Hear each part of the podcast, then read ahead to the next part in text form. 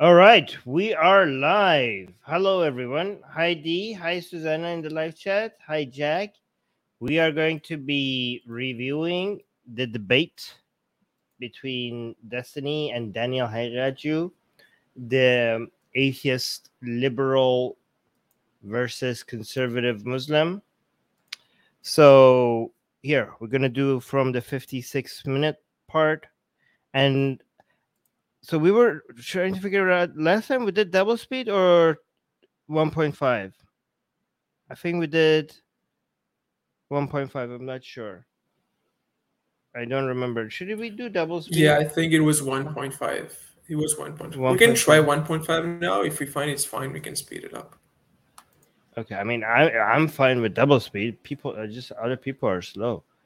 All right, let me let me hold on. Things like um, things like ages. Do you have the audio from the? Okay, cool. Oh, hey, secular rarity and okay, audio and sounds good. And you had the audio from the video I just played, right? You hear it? Yep. Okay. Oh yeah. By the way, before we begin, like, uh, uh, like we're talking about this last time. Sorry, didn't to interrupt you. No, no, go ahead. I was just gonna say the chat is really nice. I just wanted to say that the chat, like all your all the people in the live chat, were really nice last time, and it was really fun to interact with them. Oh, that's so sweet. Okay, guys, you hear it in live chat? Vikram says you guys are very nice. That's very sweet. Oh, okay, cool, cool. Yeah, yeah, they are. They are very nice. Okay, so let's get started. This is what I'm getting to. In these Muslim countries, like Pakistan is an example, a very traditional Muslim country. Now, because of the pressure of liberal uh, human rights in international law, they have introduced all kinds of marriage laws that affect family law within Pakistan. So things like triple divorce, triple talaq, um, things like different inheritance laws, things like um, things like ages of the brides for the things Muslims? like ages of brides. Yeah, all of these things. All of these things. like I don't know if Daniel is even noticing what's happening here like this was a complete uh, you know destiny was like things like age, age of the bride and daniel just like yeah yeah, yeah like it, he just goes like yeah things are you know what i mean like eh, eh, destiny was just completely just highlighted what he means by these marriage laws in his islam and he just like he he goes like yeah yeah but then, now do you, do you think like Daniel just noticed that this was an attack on him, or does he think like they're just like talking? Do, do you know what I mean? Do you I know what like happened? Daniel thought, "Oh yeah, yeah, good point, Destiny. Age of consent and Daniel." Yeah. yeah, like I don't, I don't know if he, if you understand that how how Destiny just humiliated him. Like, I it, it just shows how normal part of the, um, like for Daniel, how internalized it has become that this is okay. You know what I mean? Like this is why it, ma- it makes it obvious that Daniel is not somebody, one of these people that is like pretending or like even inside he's apologetic or scared about or upset about the fact that this is part of Islam. You know what I mean? There, like I know a lot of Muslims who like defend all of these things about Islam, but like you can tell like sometimes that they're not comfortable with it, right? But Daniel doesn't even notice that this was an attack by Destiny about the fact like, yeah, you guys, you got, you guys basically fuck children, right? Uh, this is what you guys allow. And you know and yeah but he's like daniel's like yeah yeah also that that's also included. Yeah. I yeah, feel like also- daniel is kind of he's a more honest amasi in a way. Oh yeah yeah he's kind of yeah well i mean i mean even even amasi was like somebody who's like we're thought that you should be sh- like he when he's he, when he dropped one of those lines he expected you to be like oh my god what the fuck? Like and he was like you know what i mean? But daniel is like oh yeah this is what we do. This is fine. Oh yeah and susanna is telling everybody to like the stream. Yes thank you. Thank you susanna. I forgot to mention that. Guys please like the video Muslims cannot practice marrying twelve-year-olds. I think that's probably so Destiny, okay. Destiny, you're conceding, you are conceding the debate oh. because the whole debate is about does liberalism oppress Islam and Muslims, and you're conceding that yeah, even right now, you from this table are like it's amazing how um, Daniel thinks like this is you know he's so worried about the technicals of what the title of the this debate is.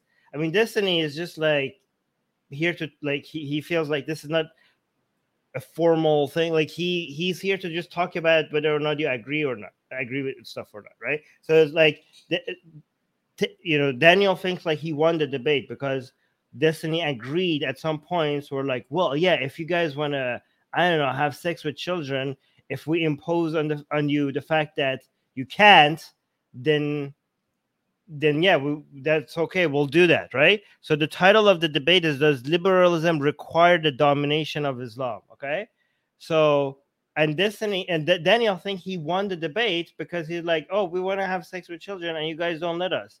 And Destiny is like, yeah, we we would like we won't.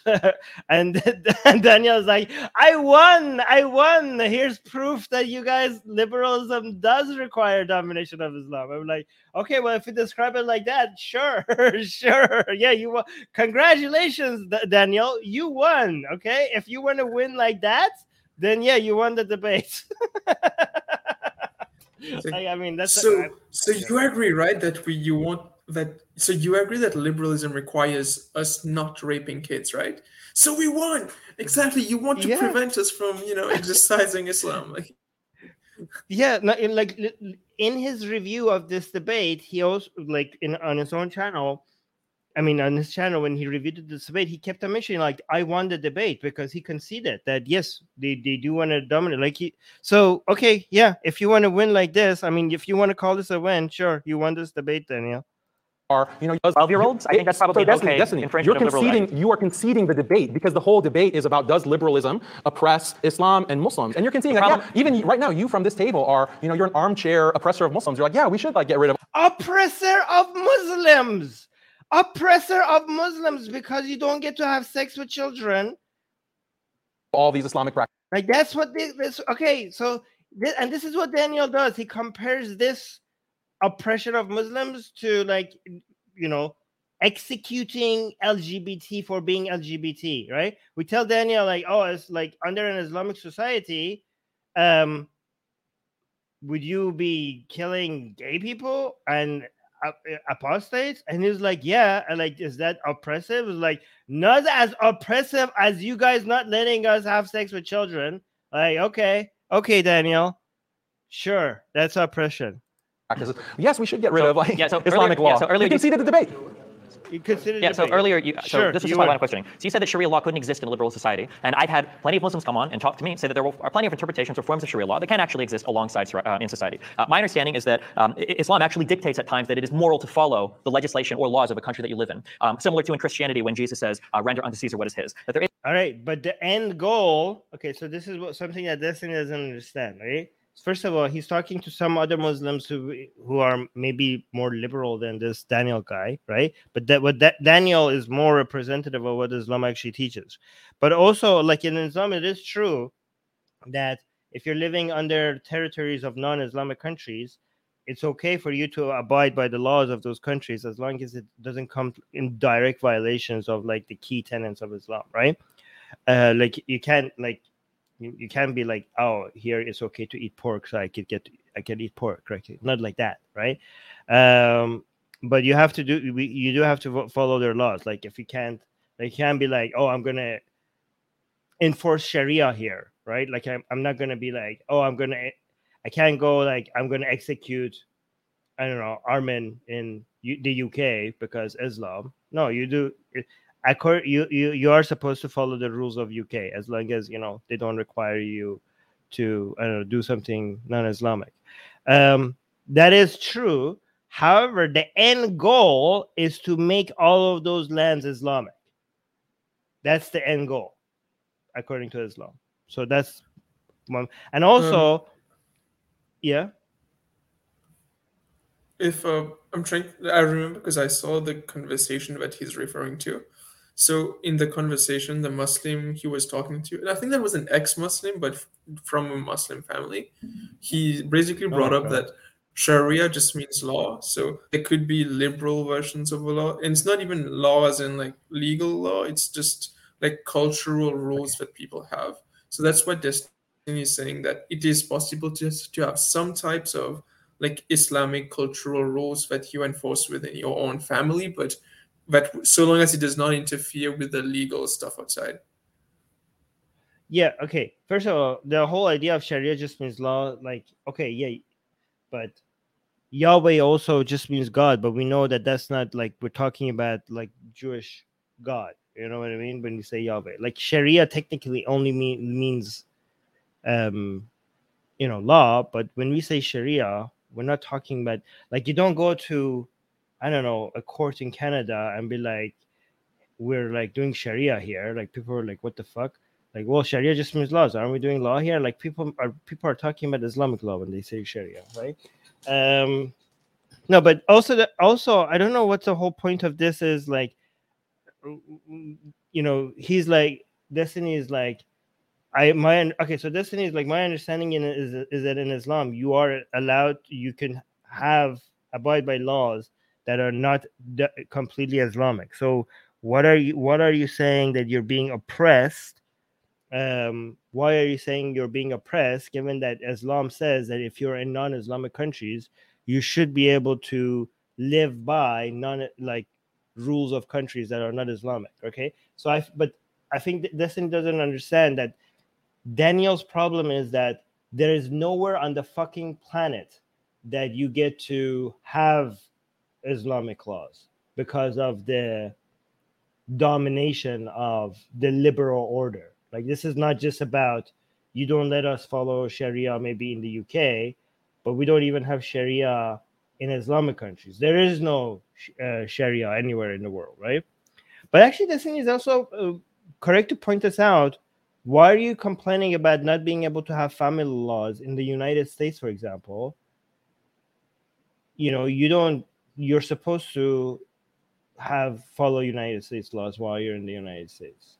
So what? Yeah, actually, that's a good point by Destiny. Never mind is some compatibility there with religions and the laws of the country that you live in. Now, when I gave that example of Sharia, you said, well, no, actually, there are times we want to kill gay people and we're not allowed to. And I said, okay, well, hold on. Like, yeah, maybe liberal governments prevent that, but there must be something else. And you're saying, oh, well, why are you trying to strawman it into just talking about executing gay people? I don't want to talk about executing gay people. I'm more concerned with the other parts of Sharia that you started to talk about when you got upset when I used your own example. You brought up that Sharia law can dictate things like relationships with neighbors and communities. Well, I'm interested. What parts of that Sharia law are restricted by liberal governments aside from things like child marriages?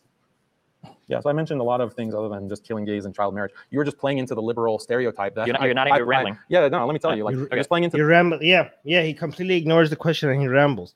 And like, it's amazing how Daniel's like, how dare you bring executions of like LGBT and child marriage?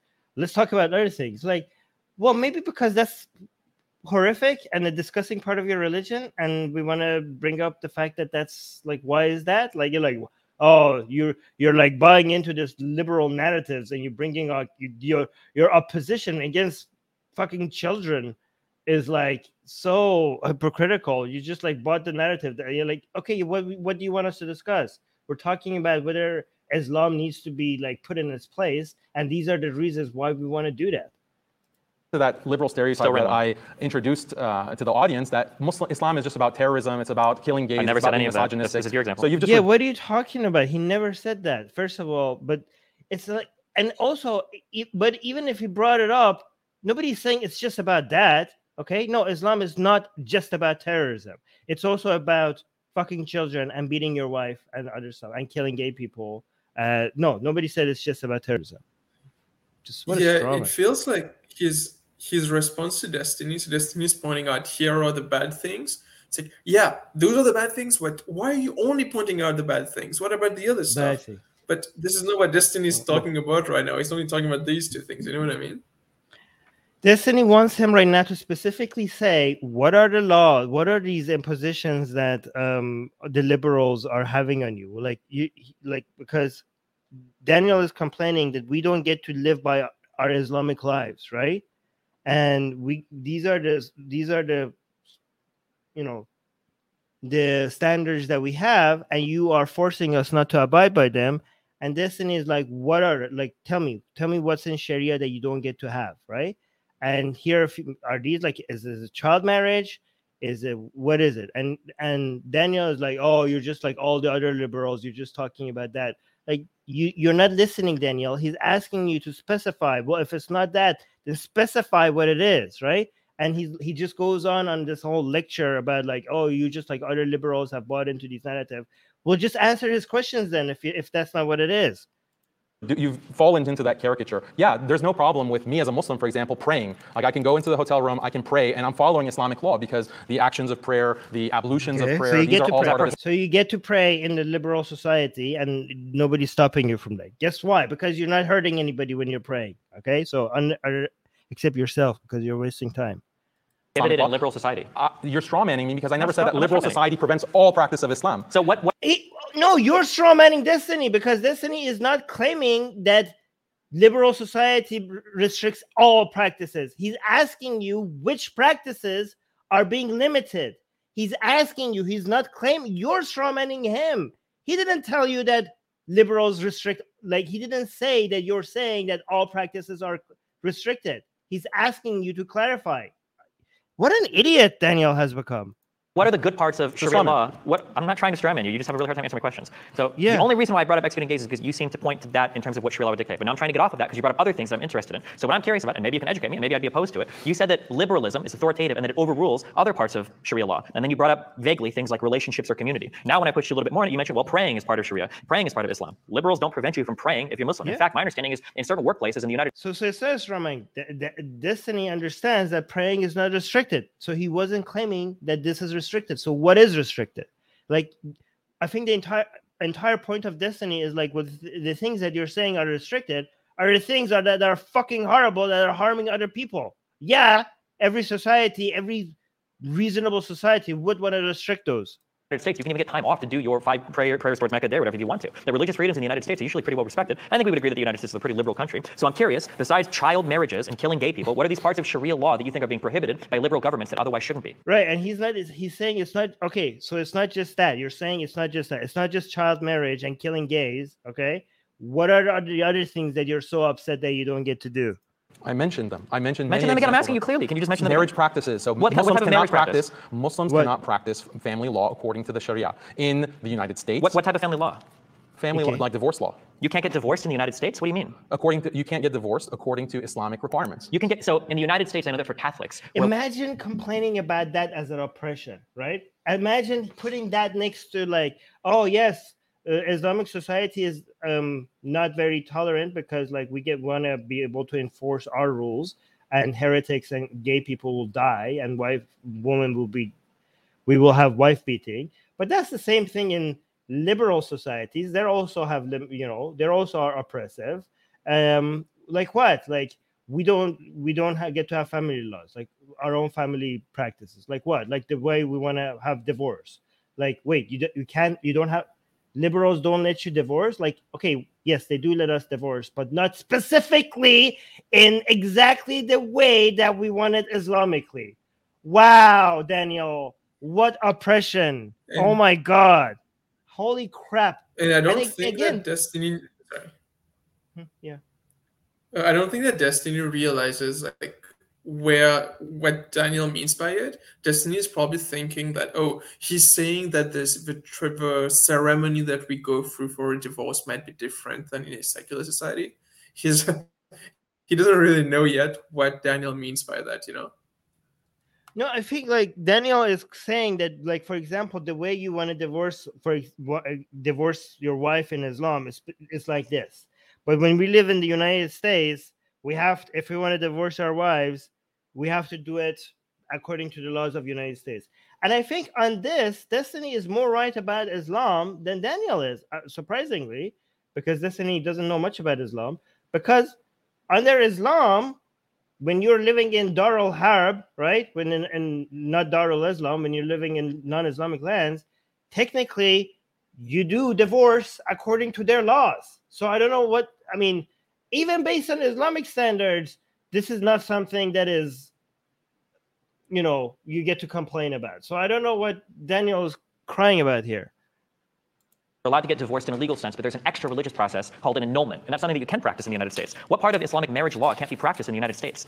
So, for example, this is some this is a great example that's contrary to liberalism. In Islam, the right to marriage is restricted to the man, and a woman can only seek divorce, but she cannot, you know, just divorce her husband unilaterally. But he can divorce her unilaterally. This is an inequality found in Islamic law that is meant to preserve marriage and create lasting, stable marriages. And this is So so so he's so he's admitting that in Islam divorces are you know, in favor of men. Men get to divorce much more easier than women can. And he's like, you don't let us have this advantage for men. You, you're not letting us have that in the United States. So there's two issues here, right? One, well, obviously, we don't you don't get to be discriminatory against women, right? In the United States. Sorry, you have to abide by the laws. So, I mean, sorry, not sorry. So if you think that's oppression, well, fuck you. We'll oppress the fuck out of you. Um, we, you know, and proud of it. Um, one, two. Even if even if this is like again, this is based on Islamic standards. This is not something you can demand. Like this is Daniel himself knows this that until you invade United States and make it an Islamic land, which they will, you know, eventually he wants to do, until then, you can't be like, wah, wah, why can't we discriminate women here? You can't do that. Like, you have to abide by the lands, like, even based on Islamic standards. What are you complaining about? Yeah, like Murtad is saying, yeah, USA bad because they allow women to in, to initiate divorce. exactly. This is and he calls this it's oppression, like, guys. He calls this oppression. But go on. Yeah. Yeah, that's what I was yeah, gonna say. It's like like how dare you oppress us by not letting us oppress women you know exactly you by giving women equal rights or discriminating against us like what is that like his it, i find it really strange how he himself when he's saying it at no point does he realize how not inappropriate but how crazy what he's saying is if that makes sense. Because most of us if we said anything that's anywhere near like that this like we have our intuition that tells us that it's wrong. He just doesn't seem to have that you know? It seems like to him it's just he thinks normal. he thinks this is not he thinks that we have been completely brainwashed to think that our way is the right way. That's what he thinks. Like he thinks like throughout most of history through most societies most of tradition the intuition will suggest that his way is right. Like he's like people's understanding of family were like obviously men are in charge. Obviously they get to make decisions that women can't.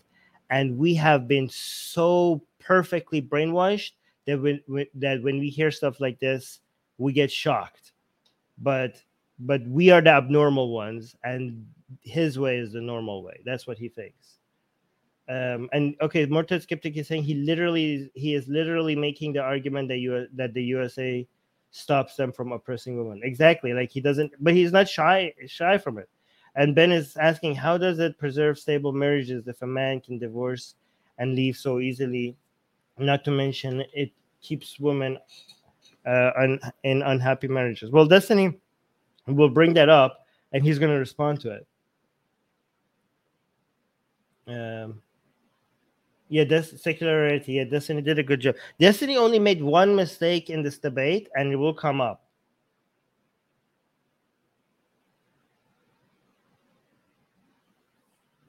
Something that is not allowed in the United States because a woman can divorce her husband. So the divorce rates amongst Muslims have increased exponentially ever since uh, compared to Muslims living in the Muslim world where they can, you know, they have this law. If the divorce rates increase, he's like they're complaining about divorce rates increasing, okay? if divorce rates increase because women are more free now to divorce, those are divorces that should have should be happening. Do you know what I mean? You cannot reduce divorce rates by forcing women to stay in marriages, right? Those are good. Those are like there should be other ways. Like if you want to make families more stable, you should have a other solution than like you you don't get to leave. Okay, like you can you know right? like you, know, uh, so yeah, the solution is somewhere something else on the books. Now, I mean, technically, divorce yeah, is going up means more people sorry. are making better decisions. You go on. No, no, you go on.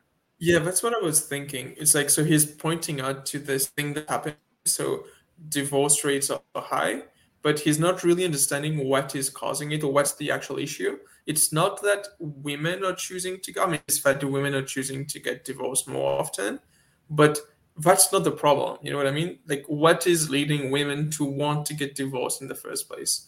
That's the that's a problem that he's not addressing. He's making it seem that just because women are choosing to get divorced, that's a problem. But according to hmm. him. Oh, Jack Knife is saying, why are you not streaming on the Atheist Republic channel?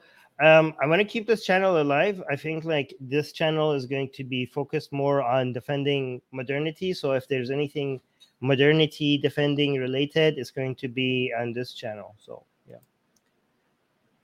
liberal will say that's horrible. You don't have equal rights between men and women. But that's exactly my point. That's the exact kind of inequality that liberalism cannot tolerate. And rather than think, well, maybe there is something to this law. Maybe what you, how you might want to put it is that see how Muslims are so misogynistic, how Islam is so misogynistic. Whereas a Muslim thinks, I just want to preserve my marriage. I just want marriage is an important part of my life. It makes me happy. My wife is happy.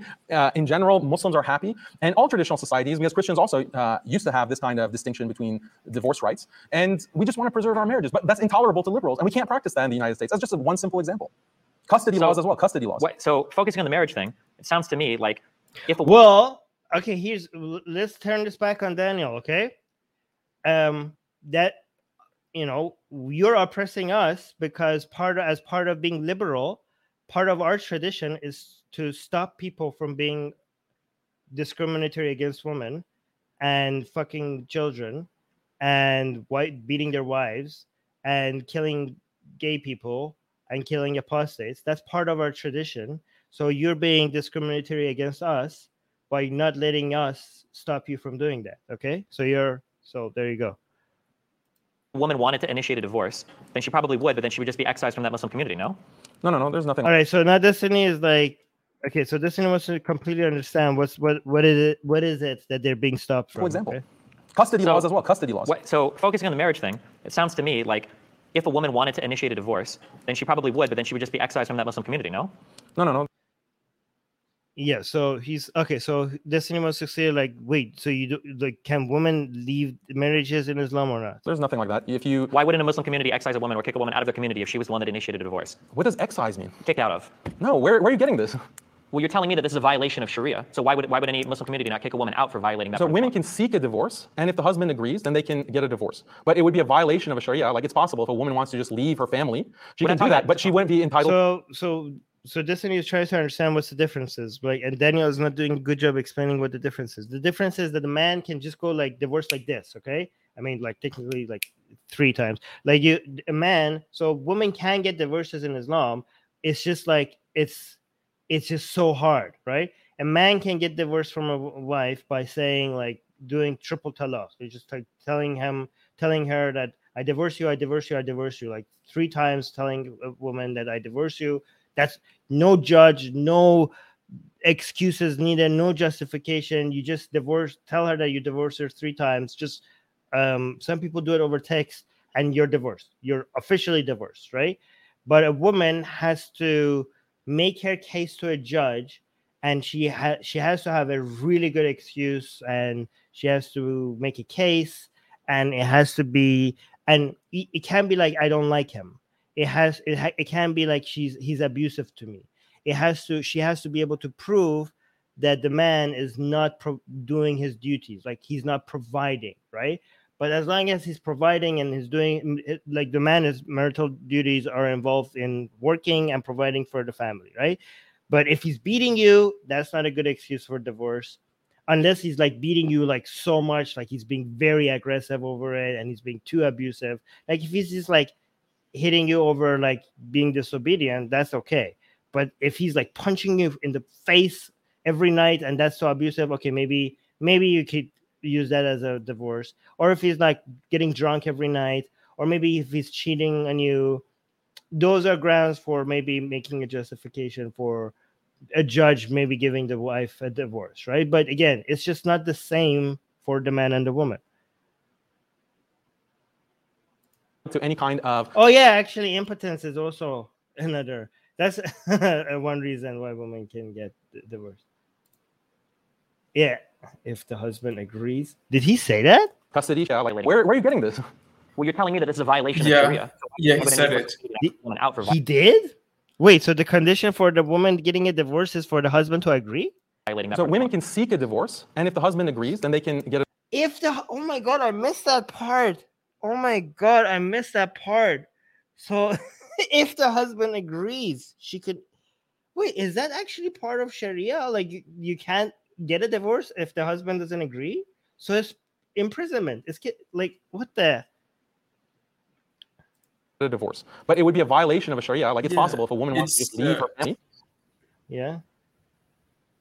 It's it's not it's Oh. very strange because in his sorry, Uh, can I speak? Sorry. There's a delay. Yeah, there's delay. Go on. Oh, uh, should I uh, refresh the page and try again? No, it's fine. Go on. Um, no, I was just saying that it feels like. Oh, I forgot what. I, oh yeah, about if the husband agrees. So, if the wife wants to get married, then she no, wants to get a divorce. She has to get the consent of the husband. So in the end, she doesn't really have a say at all. If she just goes to the husband and the husband says no, it's over. Nothing she can do. Yeah. Yeah, basically, it's uh, so apparently, what does it mean initiated divorce and the husband has to agree? I mean, if the husband agrees, basically she has zero say. So basically, like, I think this is actually even more oppressive than my understanding of how divorce works in Islam. I, maybe I'm wrong. I, I mean, then um, obviously Daniel has looked into this more. So if it, if Daniel is correct, this is even worse than I thought. She What can do that, but she wouldn't be entitled to any kind of custody. She wouldn't be entitled to any kind of Sure. um, So what I'm, you- maintenance. so you're So bringing it's up like fault divorce Yes, rather you're bringing no up an divorce. example of like something that you're not allowed to do. But it seems like you could do that, but you could just kick that person out of your community. No, no, but Right. So I think that what Destiny is trying to get at is like, even like what you. So let's say, for example, um, what enforcement do you want, right, for for your customs, right? So, for example, he says uh, Daniel is complaining that we don't get to divorce our wives the way that Islam allows. For example, as an example of United States not allowing um, us to live the live Islamically, right? But Destiny is like, well, technically, you still get to do that in United States. It's just that your your enforcement method would just be like, oh, we shun you, we shame you from our community, and we kick you. Like, if you get a divorce in a non-Islamic way, then um, well, the Ummah is going to be like, fuck you. Like, well, we hate you now. Like, go away. Like, we don't like you. Like, you can't. Ex- what else do you want? Like, you still have that ability to do that in the United States uh, because you have the power of. Maybe you don't have the power of like the law on your side, but there are other forms of like. So Destiny is trying to show like you still even even in United States, you technically still have some enforcement method, right? Like for example, if you look at the uh, Jehovah's Witnesses or the Mormons, right? There are things that they frown upon, but they don't have the law on their side to enforce on their community. But they have the shaming and the shunning and the demonization and the ostracization, and that by itself is an enforcement method. And Destiny's pointing out you still have those tools in your toolkit to be able to do some form of enforcement of your practices, right? So that's I think that's what his point is. Does that make sense? Is that what his point is? I think that's what his point is. Yeah, that's what I think it is. Yeah, yeah, okay. So it's like you still get to be you, you still get to be shitty to your wives. So don't worry, don't worry, Daniel. You still get to be shitty to your wives. that's something that there's no um, discouragement of that in the in the wider society. the, because the, the laws the make wider it, society the is not laws make it. but the in, in a particular Muslim community, you could encourage or discourage that Or- yeah, exactly. Daniel is like, but the wider society doesn't accept this. Like, well, they're not Muslim. What do you want them to do? The wider you want the wider society to approve of your shitty tactic. Oh, No, but in the in the U.S., what she can do is she can the Muslim wife can go to court and she can take half or more of the guy's wealth. He can take custody. That's all violations of Islamic law. The law is going to the liberal. this is so hypocritical. Like, imagine, imagine if like eventually Daniel gets his Islamic society, right? And we go and we be like, we, you know, are they gonna let, us like drink alcohol in his society? And like, imagine him laughing at us for complaining about. Like, imagine if he's like, I don't know, a lawyer in an Islamic society, Islamic country, um, you know, when they get manage to get their Sharia um, enforced and everywhere, right? And we're like, we're complaining about like not being able to live non-Islamic lives. People like, well, yeah, fuck you. This is Islamic land. You get, you have to follow the rules, right? But like he he is complaining about not being able to live Islamic lives in non-Islamic countries, but he's so happy to f- enforce Islam in Islamic countries on everybody. Law is going to assist her in actually violating Islam. Couldn't you enshrine this in a legal clause? Like, couldn't you just get a prenuptial agreement if it's something you feel so strongly about? And then you would have the legal protection for your Muslim marriage? Courts don't respect these. What do you mean courts don't respect this? You could get a prenup and you could be like, oh, like, oh, if you get a divorce the, in uh, in non-Islamic lands, uh, the wife the wife gets half of the wealth. Well, you could get a prenup and she wouldn't. Like, yeah, he Destiny, yeah, Destiny's on point. Prenups because they're fundamentally um, contrary to. And then you would have the legal protection for your Muslim marriage? Courts don't respect these prenups because they're fundamental. What are you talking about? Courts don't respect these prenups. They completely do. You could easily get a prenup and she wouldn't get anything. Um, contrary to family law in the U.S. So you can't. Contrary to it's not contrary to family law in the U.S. to get a prenup that says that she doesn't get half my stuff can't actually have these kinds of, or it's very easy to get out of the, those kinds of prenups because no. she can claim that, oh, he coerced me or the family like pressured me uh, to sign this prenup. And so it never holds up in court, actually. So if you get never holds up in court. Are you sure about that, Daniel? Are you sure about do, show me the cases where people signed prenups and the woman still got half of the wealth after a divorce because she easily said, like, never, never holds up. So every single prenuptial agreement that said like you don't get half of my wealth woman just came out like, oh yeah, I was forced, and they got half of everything. Every never gets hold bullshit. She can claim that, oh, he coerced me or the family like pressured me uh, to sign this prenup. And so it never holds up in court, actually. So if you- He's just making shit as he goes because I think he realizes how stupid everything, all his claim is. Uh, he doesn't know, he, he doesn't even know if he, what he's saying is true. He's just like willy nilly pulling shit out of his ass. get legal representation on both sides for a prenuptial agreement, it will hold up. This is how these things are. Yeah, exactly. It will hold up. Negotiated commonly. This is why prenuptial agreements exist. If you're telling me that every prenuptial agreement can be challenged or thrown out, then there would be no prenuptial agreements. I'm uh, in the Muslim community, so it's different from just a prenuptial agreement uh, in other communities. In the Muslim community, and maybe this is also part of the liberal. What are you talking about? In the United States, they're like the lawyer, like you're getting a divorce, and eh, you know the wife wants half of the wealth, and the judge is like, well, usually, usually we respect prenuptial agreements, and we don't give the, you know, you have. I see here you have a prenup, and she she's not supposed to get half of your wealth. But given that you're from a Muslim community, I'm going to ignore this prenup and give her half of your stuff anyways. What are you? What? This is La La Land. This is imaginary shit. He's just making stuff up. What is he talking about? Rural oppression of Muslims. These kinds of prenuptial agreements do not work. And I am friends with many imams who counsel these types of marriages to prevent that kind of uh, messy breakup. Okay. Do you think it's problematic if there are women that are in marriages only because they're not allowed to leave them? Or do you think that's an okay? I think it's okay. I think it's okay to limit certain. He literally said it's okay. Did you hear that? Right? Like, okay, this it is like, okay, so you want women to be forced into staying into marriages. Is that okay? And then it was like, yeah. he literally said that. He literally just said that that's okay. Well, so I get the yeah, impression that in his mind, women are just like, like not just inferior in terms of legally, but he genuinely sees them as these like objects for men in do you know what I mean? Because yeah, for way he responds, like whenever Destiny brings up a point about women, it feels like he does not see women like human beings. Well, he would say he would say that we do see them as human beings. It's just that you, Vikram, as this lib- as a liberal, don't understand that women and men are different. They are they are both human, but they're different kinds of human and their role in society has to be different, and their position in society has to be different. That's what he would say to you. he like, yeah, he's like you're. He's like you're ignoring biology. Like just because we, just because two different the different sexes and humans are different, and we're treating them different accordingly, that doesn't mean we're not treating them like humans. In fact, we're and that I think Daniel will think that we're treating more like humans because we understand that they're two different sexes in human beings and they are different and with different biologies. That's what he would say. Only because they're not allowed to leave them? Or do you think that's an okay?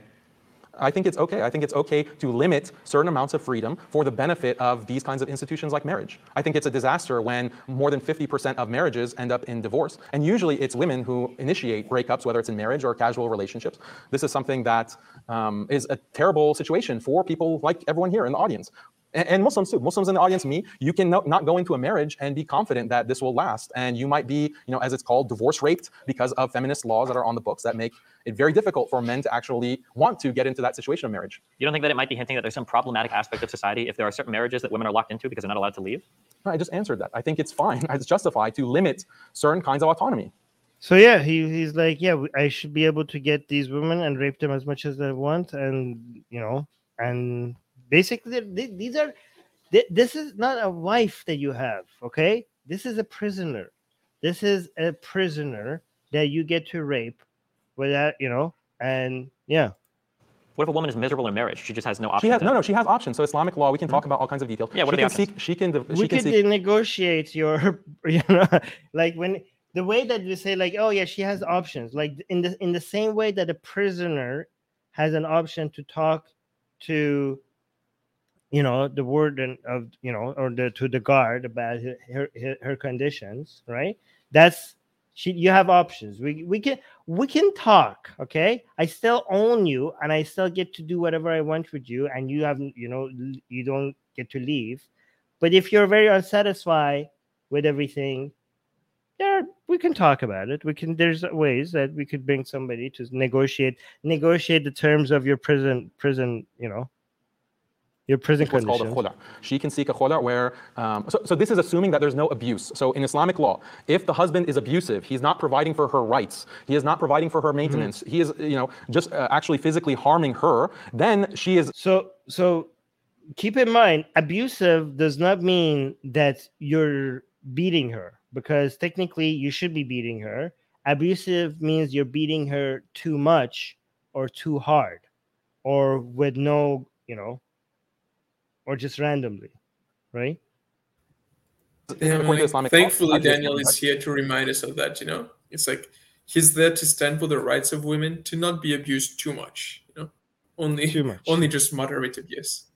Well, that's not abuse technically. He doesn't even like if you're beating your wife for her being disobedient, they don't. He doesn't even consider that abusive. Okay, abusive would be just be like I don't know, you get drunk and just punch her in the face or something like that. That would be abusive. But if she's like being disobedient and then you you know you you slap her, that is not abusive. Grants her the what's called a faskh. Again, this is not my YouTube. This is not my claims. Okay, I'm just reviewing the Islam. So that's divorce. Okay, they're separated, and he's actually enti- he is obligated or liable to pay her maintenance. So let's say that she just doesn't like him. There's no abuse, but she just doesn't, you know, is not attracted to him for some reason.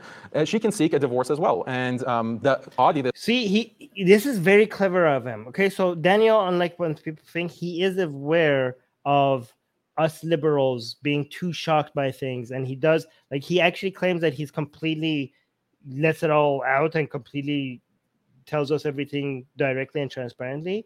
But sometimes he does hold back and he uses words that are technically correct, but are perceived in a different way um, than what the actual truth is, even though he's not lying, right? So he is being political about it, right? He he never says that they can't get a divorce, right? So if like you can just seek a divorce, but there but if you seek a divorce, the condition is that the husband has to approve and stuff like that, right? But but technically he's right. But if somebody is not paying attention and just listening, he's like, oh, okay, so the woman can also get a divorce if she's just not happy with him, right? But no, he didn't say she can get a divorce. He always uses the word seek. It's a, it's very important. There's a very significant reason why he doesn't say she can get a divorce, and he just says she can seek a divorce. He's not that it's not random that he's saying seek instead of can. Islamic judge. Islamic no, one thing I was thinking about. Mm-hmm. One thing I was thinking about was that if you are having a debate with Daniel to actually change his mind, I feel like his his basic beliefs, the belief from which he starts from, are just so different from ours. Like I don't even know how would you get him to reconsider because right now if you're talking about women's rights he sees women as these inferior people. So you have to begin by addressing why he sees women that way. And um, i just don't think it's possible. Like i don't even know how would you even begin to reason with someone who's as deep down the anti-women, anti-gay people, anti-everything beliefs that he has. Would that that that would not be the point? Like I think like it would be Im- almost impossible, right? But that would not be the point of talking to Daniel. The point of talking to Daniel would be to sh- to show what Islam teaches. you know what I mean? Um, and also show how how how much support this man has and how much like how conservative Islam what conservative you know what actual islam represents right? The point is to daniel is a force for good actually because we need him to demonstrate because we are like anti-islams right? So if we say things about islam that are true the people would i mean correctly point to our bias against islam right? So we need somebody like daniel like okay let's bring up Daniel and he could speak for us about what Islam represents because he's a Muslim, he's a conservative Muslim, right? And I, I, honestly think Daniel is very, very useful for us, right? I think like we need him to keep talking and keep growing and keep in, getting invited to these. Like a lot of leftists are like, I've seen a lot of leftists refer to this debate and they were like shocked. They were like, I was I was listening to this uh, girl talking to uh, Destiny like many you know weeks after, and it was like I was so worried about you. He like this man wants to kill gay people, and you're like, bye. Where did you feel unsafe in the debate? like, but like these are like these are very very leftist liberal that you know didn't like their understanding of Muslims was I don't know like Ilhan Omar or like these like leftist liberal moderate muslims that they keep meeting in the united states that and they their understanding of muslims are like okay muslims seem to be progressive right? So they're not they're not familiar with what actually islam teaches. And daniel is providing us with an introduction to for all these leftists to, to what actual islam is about so he's very, very helpful for us. So I, I think like he's a force for us ex-Muslims, right? You know, for our cause. So he doesn't know that he's fighting in, uh, you know, on our side. Like we need, we need to use him. We, we need to. It's good that he's becoming so popular in debates and he's getting invited. So that's the. Yeah, and also wait, Mortar is saying, and he's not only just some token piece. He is highly respected amongst Muslims. Yes, exactly. He isn't just some piece of incor- um, incorrectly some piece who incorrectly represents Islam. No, no, no. He's the most accurate one. Divorce. And uh, it's, it's very strange how he's more popular than Imam Tawhidi or even Maajid Nawaz because I'd expect someone who's more reformist with Islam would have more popularity, you know. But Daniel is just no, like, no. He's just way, he's way more successful than them. Yeah, he's more successful, and he started way later than him. Like he's growing to their level in much shorter amount of time because you know a lot of these uh, Muslims who are like finally somebody who's not apologizing for Islam and just going out and saying what it is. So it's not just the fact that he he's saying these things; it's also the fact that we can point to the fact that how popular he is to show that we're not like making this stuff up. So, so we have to point to Daniel um, and also to his following. So yeah, I'm, I'm I'm glad that all his followers are coming out and saying that we like him and we support him because we want to use that as a way to show that this is not just a fringe guy. Uh, he is obligated or liable to pay her maintenance. So let's say. Wait, who would who music guy? We removed Big Mike. What did Big Mike do? That she just doesn't like him. There's no abuse, but she just doesn't, you know, is not attracted to him for some reason. Uh, she can seek a divorce as well. And um, the Qadi, the Islamic judge, is going to mediate that and try to make it work out. And like I said, I'm I have many friends who are imams, and they're involved in this process around the world. Wait, so, so it's, it's they try to so they try to make it work out. So you could seek a divorce, and the mom's role is to come in and be like, no. that's what it means. Like the imam comes like the woman starts to. So the man could be like, "I divorce you. No imam needs to get involved, and you're you're done. You're done. You're out of the household. You're divorced, right?"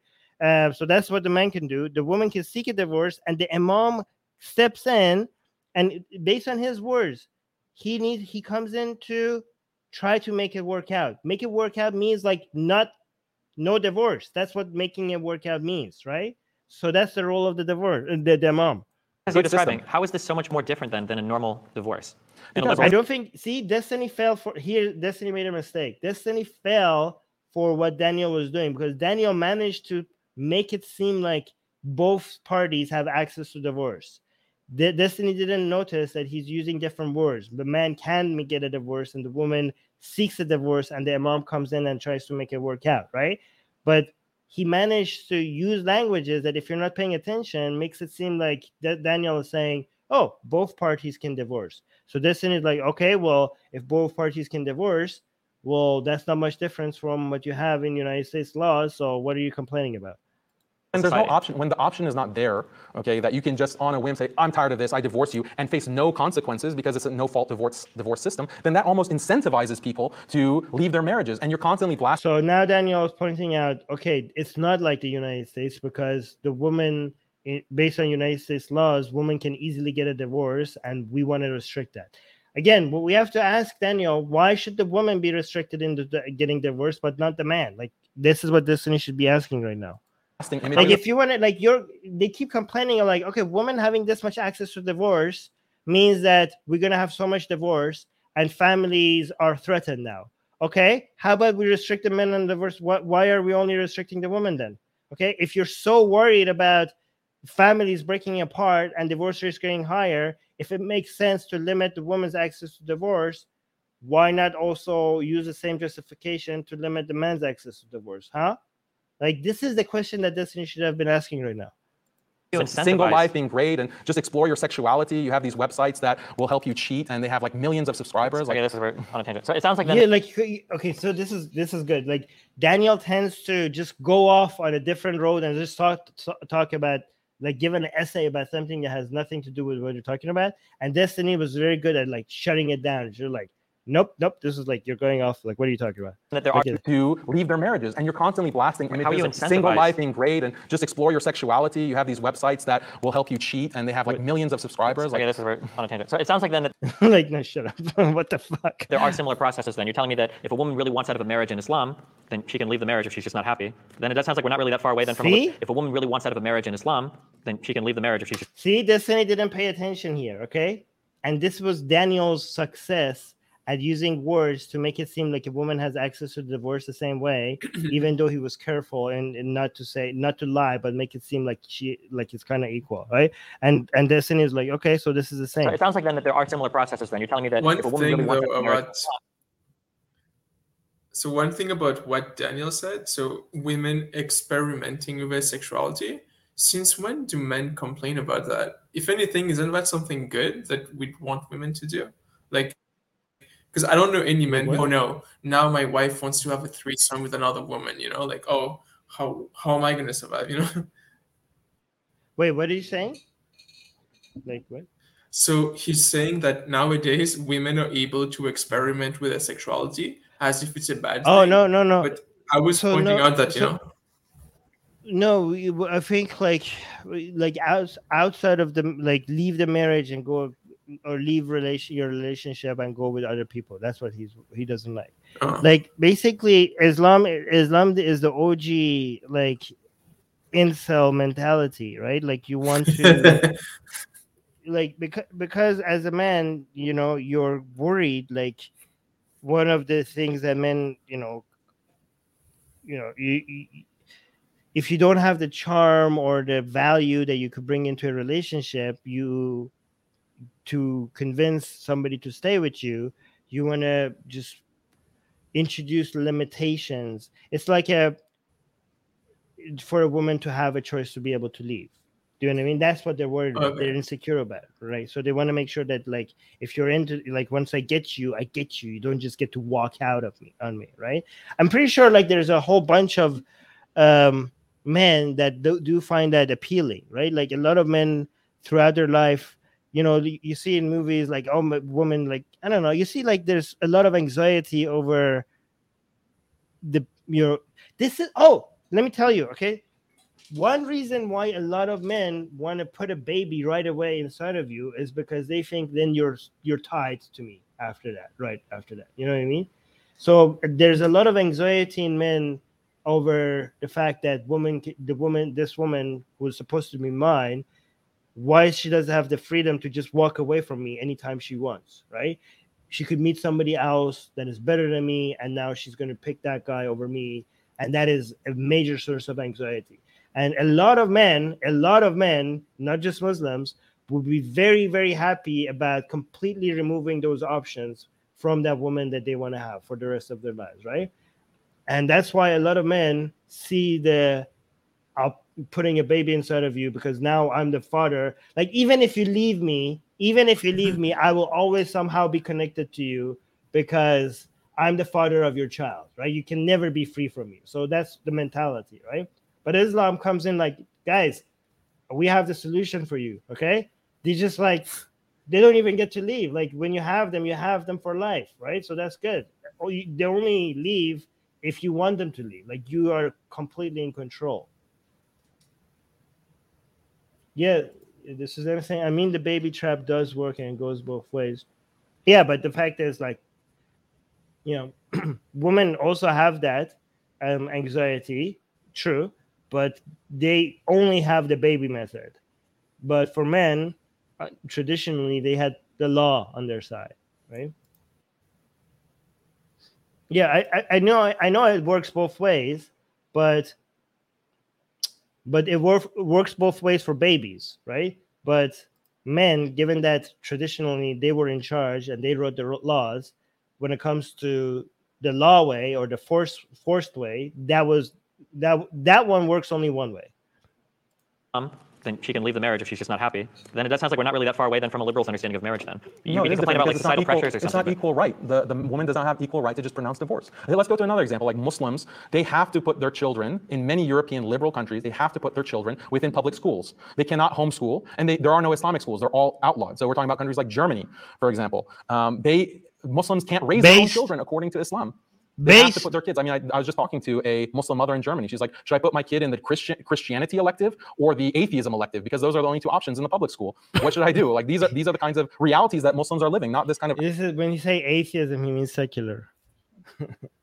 yeah, I was wondering. Like, I didn't know that was a thing. If I knew, like, sign me up for atheism elective any day. You know.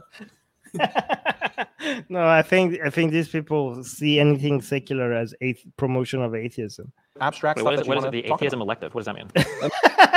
the, the son is confused. Like, what is? Atheism elective? It means going over classical liberal thinkers. It means going over Darwinism. Going over classical liberal thinkers is atheism elective. Are you serious? Okay, these classical liberals were be- God, believed in God. Okay, how is that atheism elective? Like, I mean, I, I'm an atheist, but like you're giving us too much credit over what atheism is supposed to represent. It means going options in the public school. What should I do? Yeah, these, are, these are the kinds of realities Darwin, that... I think Darwin was an agnostic, right? I don't know if he took the label atheist. Da- yeah, Darwin, Darwin was like I think I think Darwin started off as a Christian, and I think he like he seemed like more of a deist at the end of it, and I'm sure. Muslims are living, not this kind of abstract Wait, stuff. What is, what is it, the atheism about. elective? What does that mean? It means going over classical liberal thinkers. It means going over classical liberal. Mo- the vast majority of classical liberal thinkers believed in God. Over Darwinism, it means going Darwinism, like teaching evolution. You, okay, Daniel, you are going over Darwinism. Like you constantly bring up evolutionary science as a way to make your point. So I don't know what you're talking about. You're doing the same thing. Over why uh, a secular scientific understanding of the world is secular. Oh, oh my god, he's saying a secular scientific understanding of the world. They, oh no, they're oppressing us. They're oppressing the children. Save the children. They're teaching uh, the children a scientific understanding of the world. How oppressive.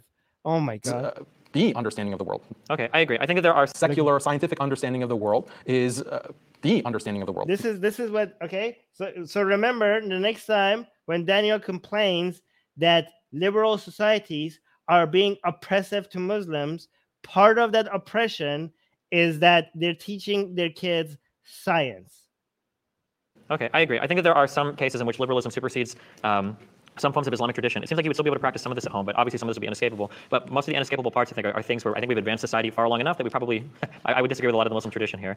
But, no, no, but look, look at France, for example. Uh, Muslims in France have to, like the imams of the mosques, have to sign a loyalty agreement. Wait, what that did you say? far long enough that we probably, I, I, would disagree with a lot of the Muslim tradition here. But no, no, but look, look at France, for example. Uh, Muslims in France have to, like the imams of the mosques, have to sign a loyalty agreement that they um, will prioritize Fran- French law above Islamic law. N- not even in practice, but just in their loyalty. So, no shit, no shit.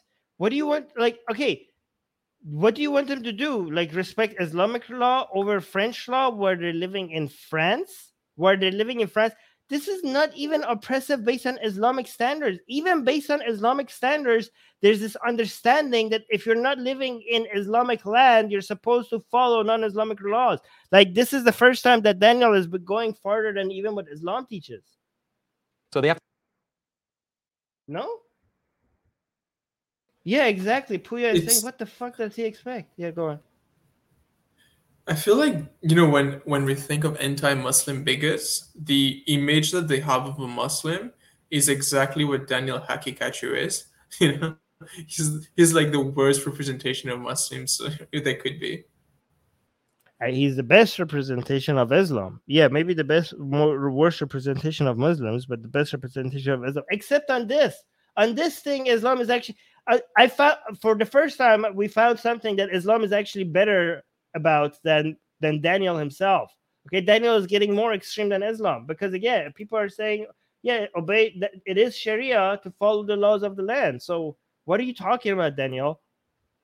To sign this loyalty oath to France, um, they there was an imam, an imam in France. He just mentioned, like he recited a verse of the Quran, but this was seen as an extreme verse according to the liberal authorities in France, and he was deported. You have all these kinds of restrictions on. Okay, I don't know what happened there. Usually, when we check um, events or studies that Daniel cites, and we go check them out, he, he usually misrep- has very much misrepresented what what has happened. Okay, so I don't know what happened here, but you, every single time we actually checked, he was like misrepresenting what happened. Muslims as minorities, and this is just a continuation of colonial policies that have dominated Muslims. I think you, you just you know conceded that this is something that's happening. Muslims are oppressed. Islam does have to be attenuated within liberal societies. Um, okay. Um, there, do you have questions for me, or what do you want to? Well, I am. Like, this is like, yeah, I concede that we need to stop you from certain from harming other people. sorry, sorry, not sorry. I'm curious about that thought experiment because, um, you know, would you go for being a brain? This is so okay. The thought experiment is killing me. Okay, it's so amazing how, you know, the problem. The problem Daniel has is that liberalism is just too good. Okay, liberalism is too good and it has made so many people's lives so much better that you have to. It's not. It's not enough to you like. It's not gonna scare people that much if you be like, "Oh my God, look at liberalism! Everything is falling apart because of liberalism." He has to be like, what if I tie you to a machine by force and make you see things that is not there forever, right? Are you afraid now? Ah, liberalism, boo! It's scary. They're gonna tie you to a machine and make you just experience things that are not real forever, uh, against your will. Uh, like uh, Daniel, that's a thought experiment about trying to understand, you know, epistemology and the nature of reality. I don't know why you're bringing that up in the like so his argument is that like he's he wants to he argues like if we're brains in a vat and that the brain in the vat is just like or like in the matrix or whatever is just experiencing absolute happiness uh, technically based on utilitarianism that should be the, be- the best thing that we want because we all will be maximally happy. And because liberal the the the th- the enlightenment thinkers who were so this is the leap okay? So th- there's multi steps okay to this. Because the liber- the liberal thinkers of the 18th century um 18th and 19th century they were responsible for introducing utilitarianism and also those are the same thinkers that eventually led to the ideas that were eventually responsible for liberalism. So liberalism is tied one to one with utilitarianism. And based on Mike Daniel's calculation of utilitarianism, the best outcome would be for us to all be brains and vats and just experience maximum happiness. Therefore, liberalism must lead to everybody being brains and vats and everybody ex- by force and experiencing maximum happiness. Therefore, liberalism is bad. Like it's such a stretch, it's such a leap.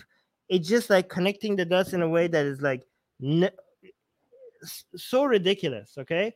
I don't even know where to start. Okay. First of all, liberalism has the word liberal in it, Daniel. You can it does not teach that you can force people to be brains and vats. It goes against the liberal part of liberalism. Okay. Also, just because you are a moron and you don't understand how utilitarian calculations work, that doesn't mean that your, your utilitarian calculation that you think this will be the maximum happiness for everybody because you think that's what it is. That means that that means that everybody will come, even based on utilitarianism, right? No, you're not going to get maximum happiness in the world, okay? Because if you tie everybody, in, if you force everybody to be brains and vats, then you can't run this like if we have seen based on record and based on data, any amount of force will on on people will centralize the power into such a small part of society where where it will leads to mismanagement and you know fall in the you know the breaking of the economic order and this security and everything. Like never have we ever had a centralized order being able to make decisions for other people for that to be like to force their will on the entire society uh, and that leading to better outcomes right? Letting people be free with limited rules that keeps everybody safe and lifts up the worse off right? So limits the amount of damage that you could get from being in a free society uh, and then letting everybody make decisions for themselves and not you not making the decisions for them based on what you decide what's the best thing for them.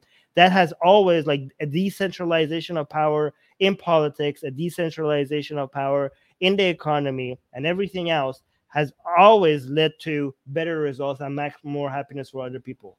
So even if you want to do a utilitarian calculation you cannot decide that oh these group of people are going to know how force upon force happiness upon everybody because they have decided what is best for them. That has never like we have experienced that with islam. We have experienced that with communism. We have experienced that in so many ways and it never works out and people don't end up being happy okay? That is why liberalism works. That is why we defend liberty. And that is why this ridiculous hypothetical that you're suggesting has nothing to do with liberalism. But you keep such you um, bringing that up. Yeah go on when when it comes to so what Daniel is talking about, for those who don't know, it's called the experience machine. It's this guy mm-hmm. called Robert Nozick who came up with it. So basically, we put you in a machine that makes you feel the most pleasure you could feel. So at any second, you're always feeling maximum pleasure. If your goal in life is to maximize utility or pleasure, then you should want to put everybody into that machine because then, uh, if you're in that machine, they will always feel pleasure but assuming that that could happen, I'm I think it might be a good thing to if assuming there was a machine where you could put people in and forever they would just feel good. I don't I, I don't know how you could like refute it because if you're a utilitarian, your goal is to maximize utility. And there's no mm. better way to maximize utility than to have a, an, a utilitarian machine in this case. I refute it by saying that usually when people have made a calculation of how we maximize happiness and they want to force it up, upon people instead of letting the market decide that or the people decide that based on their own individual liberty they ended up being wrong okay? Um, there's always no group of people have ever been able to control for all the factors that they haven't considered and to be able to com- calculate demand and supply in in a way that a natural people people naturally will figure that out. So uh, uh, from their own free will and letting you know letting this organically happen right? So even if what you're saying is true the way that would happen is that you would make that an option right? And people would decide that. Like for example let's say eventually there's the metaverse, right? uh, and the metaverse is just so much more fun than this real world. That or, you know, like, if that is the most utilitarian outcome, um, then it will just naturally work move towards that. Whether whether or not they, the, the problem is that when you decide that no these people don't understand it we're going to force it upon people there's always things that will go wrong okay there's so many examples in history where people decided that people just don't get it and this is obviously the best outcome for everybody so let's just force it upon them and it always backfired okay even if that is the end goal the process at which you're doing it has to be through free people making their own decisions, right? Because it's not always about the outcome. It's also, you know, it's not always about the philosophy. It's also about the execution method. Like you could have a plan that actually be a good plan, but the way you execute it, it will it will not eventually lead to the same result. Do you know what I mean? Like, it, it, like but, when you uh actually carry when you carry out the plan, um, you're like, okay, this is not the way I envisioned it to, to in my head. Like this is not how I imagine it is going to work out. And I'm just saying, I'm telling you that if you force upon people anything, um, you are never going to be as smart as giant systems that just organically work. You know, no no group of people will ever be as smart as a market that it works would based you, on free will. Would you say? So I, we're getting to. Uh, we've changed yeah, from the topic of the debate, but do you no, no, think that you value individual freedom more than utility? No, no, no. We indi- we value individual freedom because of its utility, because of its the track record of how centralized planning fails. Centralized plan. The whole idea of liberalism is because we see the utility of individual freedom, right? and we have the record of showing that this works like we're not saying we're not defending individual liberty because we're dogmatically like you know making individual liberty sacred okay we have a track record of showing that a decentralized power um you know like decentralizing power and giving people individual freedom over their own decisions leads to the best outcome. So you, you if you think like, oh, utility based on my armchair philosophy, understanding, like sitting on my like sitting just here and just thinking about me, running utilitarian calculations in my head and thinking, well, technically, if we force this out upon people, this should lead into the maximum utility for the most number highest number of people. Well, you're wrong. Your calculation is wrong because when we want to do utilitarianism we just we don't just sit down and philosophize over what the best outcome would be. We look at data. We look at numbers. We look at past records. And past records indicate that not making decisions for an entire group of people based on your individual utilitarian calculations is the best way to go giving people individual liberty that is what often results into the maximum number amount of happiness for the highest number of people. Not not not unlimited individual liberty okay? Our record shows that unlimited individual liberty leads to anarchy. No but more liberty than islamic societies more liberty than fascists more liberty than um communists okay we want more liberty than that we don't say we want we do we do want limitations. We want limitations like people say, oh, we want no limitations on sex.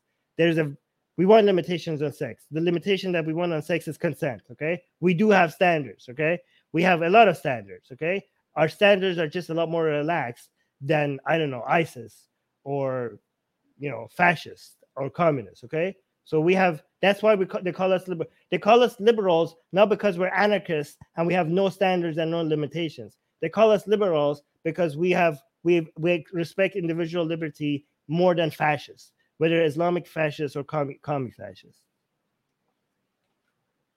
Does that make sense? Yeah. Uh, the pleasure machine is a topic I'm not that good on, so I, I'm gonna re-listen to this later, and I'm gonna rethink about this. Yeah, but the thing is that he's going. It doesn't have to do like he's going off tangent. He's just trying to make liberalism a bigger boogeyman than than it is. Like he's just like it has nothing to do with the topic of this discussion. He's just trying to connect these together in a way because he knows that he doesn't have much to go off of making people scared of liberalism. Liberalism works. Liberalism works. That's what's unfortunate for Daniel. Like he's not going to be able to do anything about it. And the vat, if it meant like constant pleasure, like, or you can think of Brave New World, like Soma, like you take a drug and you just experience constant pleasure through the dopamine that's released through that pharmaceutical. Like, is that something that you think people should do? Um, What? The challenging part about that thought experiment is that you don't know if you're a brain in a vat right now. It's hard to answer a question related to a shift of our entire perspective because any shift of your entire perspective is something you're necessarily not going to be able to be aware of, right? So when you're dreaming, you might not know you're dreaming. When you're awake, you don't technically know if you're awake. We could be in a brain in a vat right now, we not know it. There's no way to prove or disprove that. So it's hard to engage with questions that talk about like fundamentally altering the reality that you're perceiving. So I mean, we can get into it if you want, but it's a much more difficult question than just a, a matter of theology or liberalism. Sure. So um, I'm not talking about like the classical philosophical um, question of are we brains in vats? Just imagine, um, just forget about the brain in the vat expression. Um, just imagine like there's a kind of pill that you take and you take it and then you experience co- just constant bliss and you're just hooked up to you know whatever like virtual reality machine like meta machine uh, oculus rift or whatever and you just live in this constant state of bliss and experience no pain um, and this is mandated let's say the government mandates this everyone has to be plugged into this why because we want You know, we already know we already have similar experiment things like that. It's called it's called like heroin, right? So I'm pretty like most people don't want that. Okay, so you think like oh people should want that? Well, they don't. They don't want that. want to reduce the killing of gays or, or child abuse or uh, domestic violence or rape and they mandate this like what would you say in in response Like And- based on my utilitarian calculations, people should want that. Well, they don't. What are you gonna do now? So your your utilitarian calculation is wrong. If you tell people like, would you want to be like brain and brain in a vat that you don't know you're a brain in a vat and you're experiencing maximum happiness and you can't do anything about it and you're forced into it, would you like that? People will say no. Like, well, my my calculations show that you should want this. Well, then I'm I'm telling you that I that, that I don't. So what are you gonna? So your calculations are off. The government really kicks it up a notch because they're not only mandating it, they are smearing all people who refuse, like the anti-Soma crowd. Uh, they they uh, tarnish them as being pro-rape and being pro-killing of gays and being pro, you know, marrying 12-year-olds and pro-child rape. What would you say, like, to that government policy? Because doesn't that remind you of? Con- Wait, what? What's the question here? and they mandate this. Like, what would you say in in response or child abuse or and experience no pain? Um, and this is mandated. Let's say the government mandates this. Everyone has to be plugged into this. Why? Because we again man the government mandates this okay so what does this got to do with liberalism because we are against such government mandates for everybody because we're liberals want to reduce the killing of gays or, or child abuse or has to be plugged into this. Why? Because we want to reduce the killing of gays or, or child abuse. he's like he thinks like liberals are so he basically daniel's understanding is that liberals are so into reducing the killing of gays we are okay but and so like oh my god so you are liberals want to reduce the killing of gays how awful. Or reduce like child marriages okay? Like oh my god so scary right? But we're so into that. We're so obsessed like oh my god save the children. Like look at these stupid liberals want to save the children from us having sex with them. Oh no right? Um but we're so obsessed over that that we are going to we are willing to do anything anything in the world to stop that including tying everybody to these pleasure machines forever because now they can't marry children. Like ah, you're all tied to machines now. You're all tied to pleasure machines so you can't marry children. Our evil plan worked. Our evil plan of sell- uh, saving children from mm, adults having sex with them worked. Okay? So this is how he sees us as a villain right? Um but he doesn't understand that the number one thing liberals want to defend is individual liberty. Okay, that's that comes with you know that is also part of their plan of liberals. Okay, so it, it's also all of that. Like, yes, we would like to stop gays from being killed and children from being married to, but we also want to respect like one of the fundamentals of liberalism is to defend individual liberty. So this whole pleasure machine uh, evil plan of ours is part of your fiction. It's not part of reality. Like, we're saving the children from being raped. Ah, evil liberals. or uh, domestic violence or rape. and they mandate this. Like, what would you say in, in response? And the government really kicks it up a notch because they're not only mandating it, they are smearing all people who refuse, like the anti-Soma uh, crowd. Uh, they they uh, tarnish them as being pro-rape and being pro-killing of gays and being pro, you know, marrying 12-year-olds and pro-child rape. What would you say, like, to that government policy? See, this is a completely made-up world. Okay, so the government's going to mandate this, and we're going to be shaming everybody who doesn't go into this. Okay, well, if we shame it, if we like, if we're like, yeah, look at these losers who are not coming to the metaverse. Okay, that's not a mandate. Okay, we're just like laugh, like if we do that, like one day in the future, we're just be like we're pointing and laughing. You still get to not be in the metaverse. Okay, like if we, if I'm in the metaverse and you're not in the metaverse, and I'm like looking from my metaverse house at you out in the in this world and be like losers. Well, that's not a mandate. Because doesn't that remind you of kind of what you're doing in this debate? No. Okay, so I'm going to ramble for a second. Um, so what you're bringing up is a really well-known philosophical thought experiment. Uh, it's called the experience machine. So the question is typically posed as, if somebody could put you in a machine and then you weren't aware that you were in a machine, but it gave you the perfect blissful reality, would you take it? Technically, if you're logically committed to being a consistent person that's answering questions in a reasonable way, your answer should always be yes, because once you're in the machine, you're not going to be aware that you're in the machine. Now, people intuitively will reject that conclusion because they'll say, well, hold on, I know that it's not real. But the reality is, is that once you're in the machine, you won't know that it's real or not. And right now, you don't know if what you're experiencing is real or not. So, for instance, if I were to offer you a pill and I were to say, actually, you're already trapped in a liberal society, but I can give you a pill to enter a machine, and what that machine is going to do is it's going to wake you up. Now, it's going to be a society full of misery and war and post-apocalyptic robots running everywhere, killing everybody, but it will be the real world, and you have a chance to build something new. Would you take that pill or not? The problem is you don't know if I'm about to insert you into another dream or if I'm about to wake you up from the experience you're already dreaming about. So there's a lot to think about in terms of this question, but it, it gets into some very heavy, like epistemic theories of truth. How do we figure out what is real or not? How do we figure out if our conscious experience is objective and grounded or subjective or not? Um, I, I, understand your desire to I understand your desire to use this question to explore uh, liberal versus a uh, theological foundation for the world, but it's a very deep, heavy question. It's hard to just answer yes not or that no. deep. I It's- will say that if would you say that the government government has done something? Is, is the government right in smearing people? So the the problem a, a- a problem with this hypothetical is that if you lose control, if you lose control over your life, then you are in no secure position to maintain that happiness forever. Do you know what I mean? Like if this is why you need awareness of reality. You can't to secure your happiness.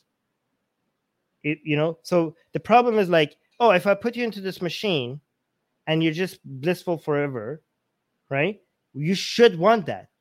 I would argue, I'm actually against this, Sunny. You shouldn't want that because there's there's no guarantees. You have completely lost any say in what's going to happen to you. You're now stuck in this. Like, why would I? Let's say, like, I'm in this, you know, in this prison, right? And I'm just experiencing happiness.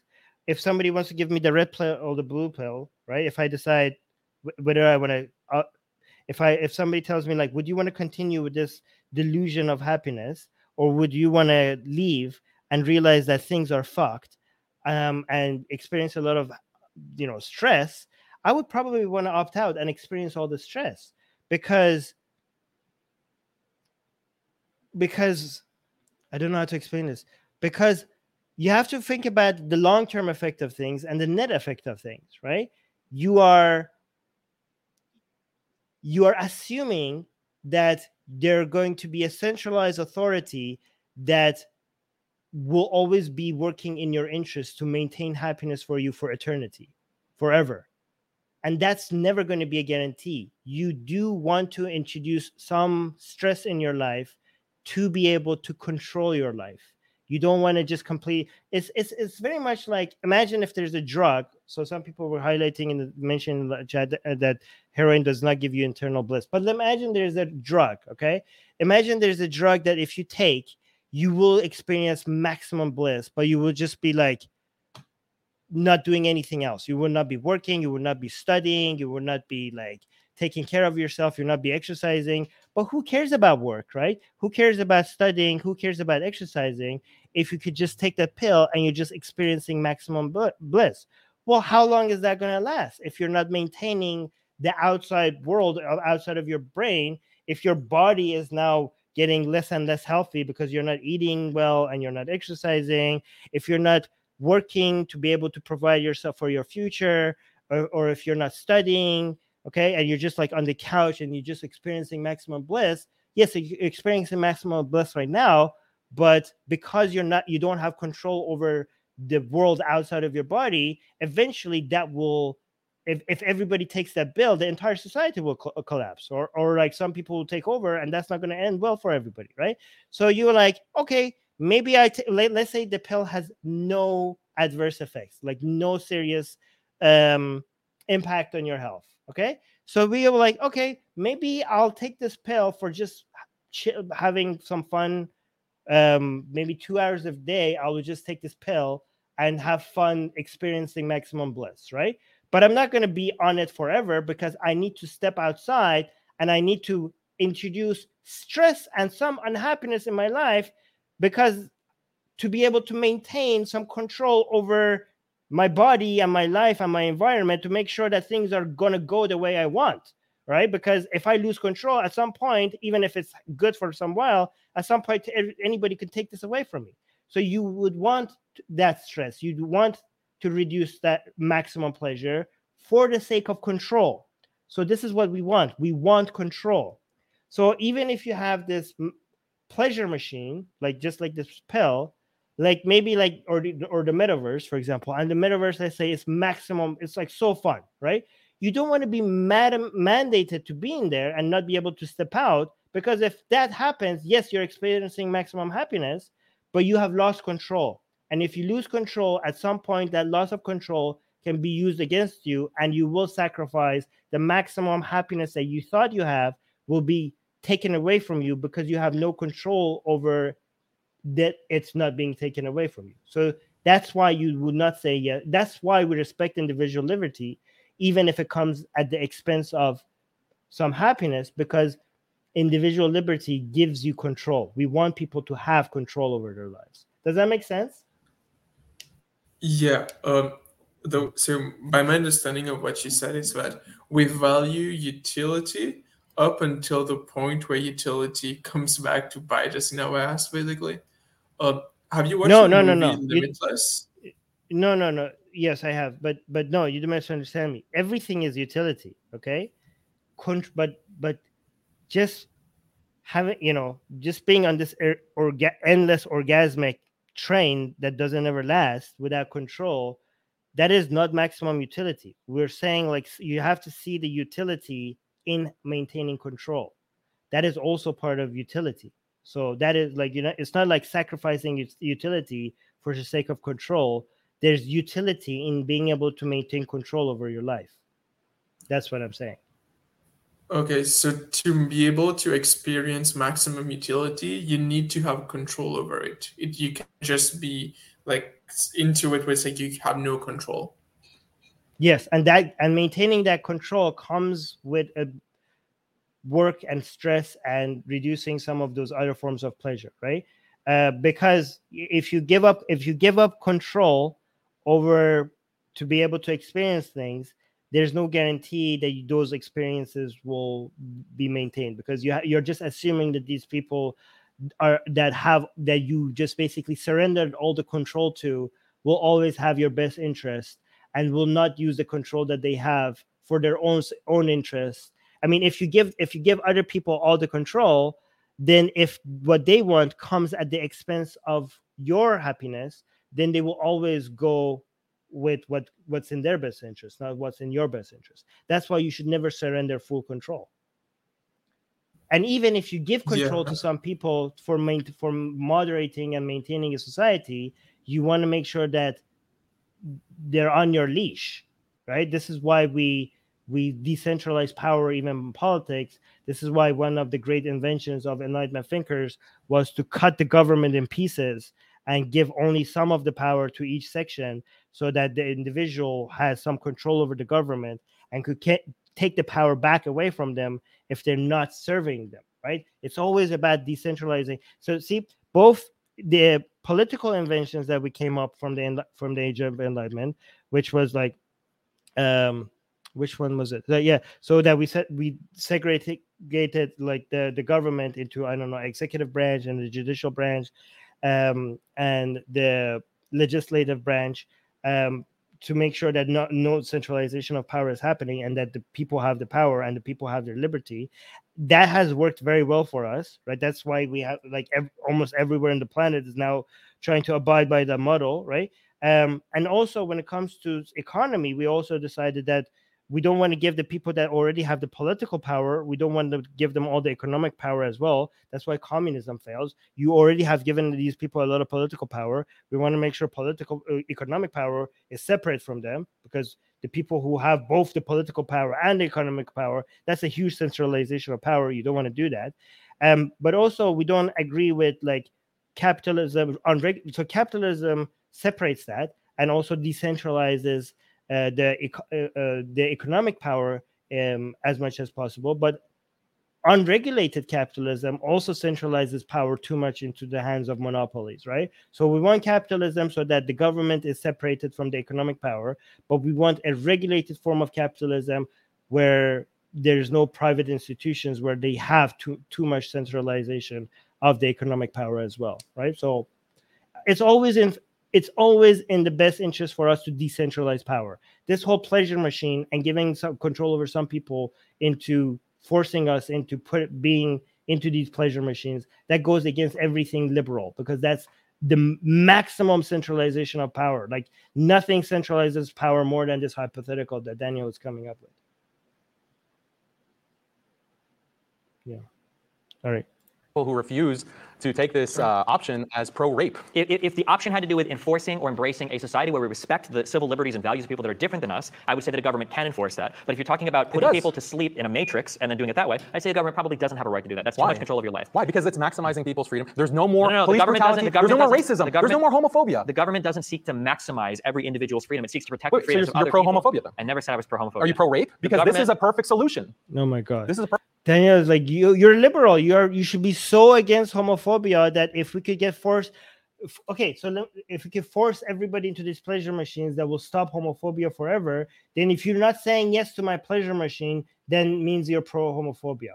Well, it's it's you know what is you know what this is like, Vikram. It's almost saying like, okay, then uh, based on Daniel's argument for what based on his understanding of liberalism, we should be in favor of nuking the entire fucking planet because we're so liberal, we're so anti-homophobia that if you just nuke the entire planet, that will end homophobia. So as a liberal, you should be pro nuking the entire planet. And if you're not pro nuking the entire planet, you are in favor of continuing homophobia. So you're pro homophobia. That's his line of reasoning. Yeah, I was thinking just the same thing. He was making the, you know, the Tim Pool meme where he said that Thanos was a utilitarian like Tim Pool tried to tackle utilitarianism by pointing out that Thanos was an utilitarian. So I'm guessing you watched yeah. uh, Avengers, yeah. So it's like if you're in his mind, it's like if you're a true utilitarian, you should want to like just murder most people. yeah, no, that's like yeah. So he's like, is Daniel your yeah if liberalism is what daniel think it is then okay okay i'm scared of liberalism. But again that's why he has to do he has to invent a monster that doesn't exist to pretend that liberalism is worse than it is. It's like we can dissolve families so there's no more it doesn't, uh, parental abuse. thing. the best solution yeah if you nuke the entire planet there, there, there will be no divorce. So yay! All crime is to nuke every single country on the planet because when no oh this is yeah this is exactly what destiny is saying. Here are you pro-rape? Because this is a perfect solution this is a perfect solution. So, Just like we can dissolve families, so there's no more it doesn't, uh, the, parental abuse. Thing. The best solution to all crime is to nuke every single country on the planet because when no humans are left, no crime is left. There, that's no, an absurd question. No, no, no. That's, that's an absurd question. So if you tell me if you found a way to disable every human being, you can also get rid of crime, sure, but there's going to be trade-offs there that we're not willing to accept. There's plenty of ways that we can ensure ourselves have 100% security, but we're not willing to trade off the freedom that we get for it. For instance, if I were to get script, it's almost as if like Daniel is. If I say like, oh, we need to reduce, we need to reduce. Um, car accidents, people dying from car accidents. Okay, that I am. Let's say like I come out and like I am very very committed to coming up with ideas and plans to um, reduce car accidents. Okay, that's what we're committed to in, in this organization. This is what we're we're like a nonprofit organization that's focused entirely on re- reducing uh, car ac- death from car accidents. Okay, um, and Daniel comes in like, oh, so you're in favor of banning driving as a whole and taking everyone's cars. Uh, like, no. Uh, like, well, technically, that will end all car accidents, wouldn't it? So, based on your mandate and based on your goals of your organization, technically this is what you should be in support of and i'm going to go around and say that your organization is promoting the idea of banning driving for everybody. Like well no wait no that's not what we're promoting. Like nope nope nope. That's what your organization is for because i have come to this conclusion that the only way to to make drive car accidents go to zero is the only the solution to that will be to ban all driving. So that's what your organization represents. I'm like, well, I'm telling you that that's not what our organization represents. We're like, nope, that's what I'm going to say your organization represents. That's what Daniel's way of thinking is search every single time I entered every single building. There'd probably be no shootings inside buildings. But that's not part of our freedom that we're willing to sacrifice in exchange for that level of safety or comfort. Much the same, if there are ways to get rid of homophobia and whatnot in society, we would probably embrace those ways, but not to the point where we say everybody has to go to sleep in the matrix in order to prevent crime. Why not? I want to. This is why I'm trying. Why not? Because you like, said why not? Because we because we because we don't want to re- reduce liberty to that extent, Daniel. Why don't you get it? Like you, you, he's like you liberals should want this. Well, we don't, Daniel. What the fuck? Like I, tell he's like he's trying to make us believe something about ourselves that is not true. It's like, no, you're liberals. This is what you should demand. Earlier, that a liberal society is one that seeks to maximize your autonomy and freedom, and nothing is less autonomous and more restricting of freedom than the government forcing you in a machine where you lack all autonomy. No, you do. Exactly. This contradicts what Daniel himself said. Daniel, at the same time, pretends that liberalism wants to maximize individual liberty to the point that there are not, there's no even laws. Okay. So from at the same time, he's like, "Oh, liberalism wants to mandate everybody to be hooked into li- to pleasure machines." Well, which is it, Daniel? Are we radicals in the for, in the sense that we want to maximize liberty to the point that is ridiculous, to the point that there's no limitations of anything? Are we radicals like that?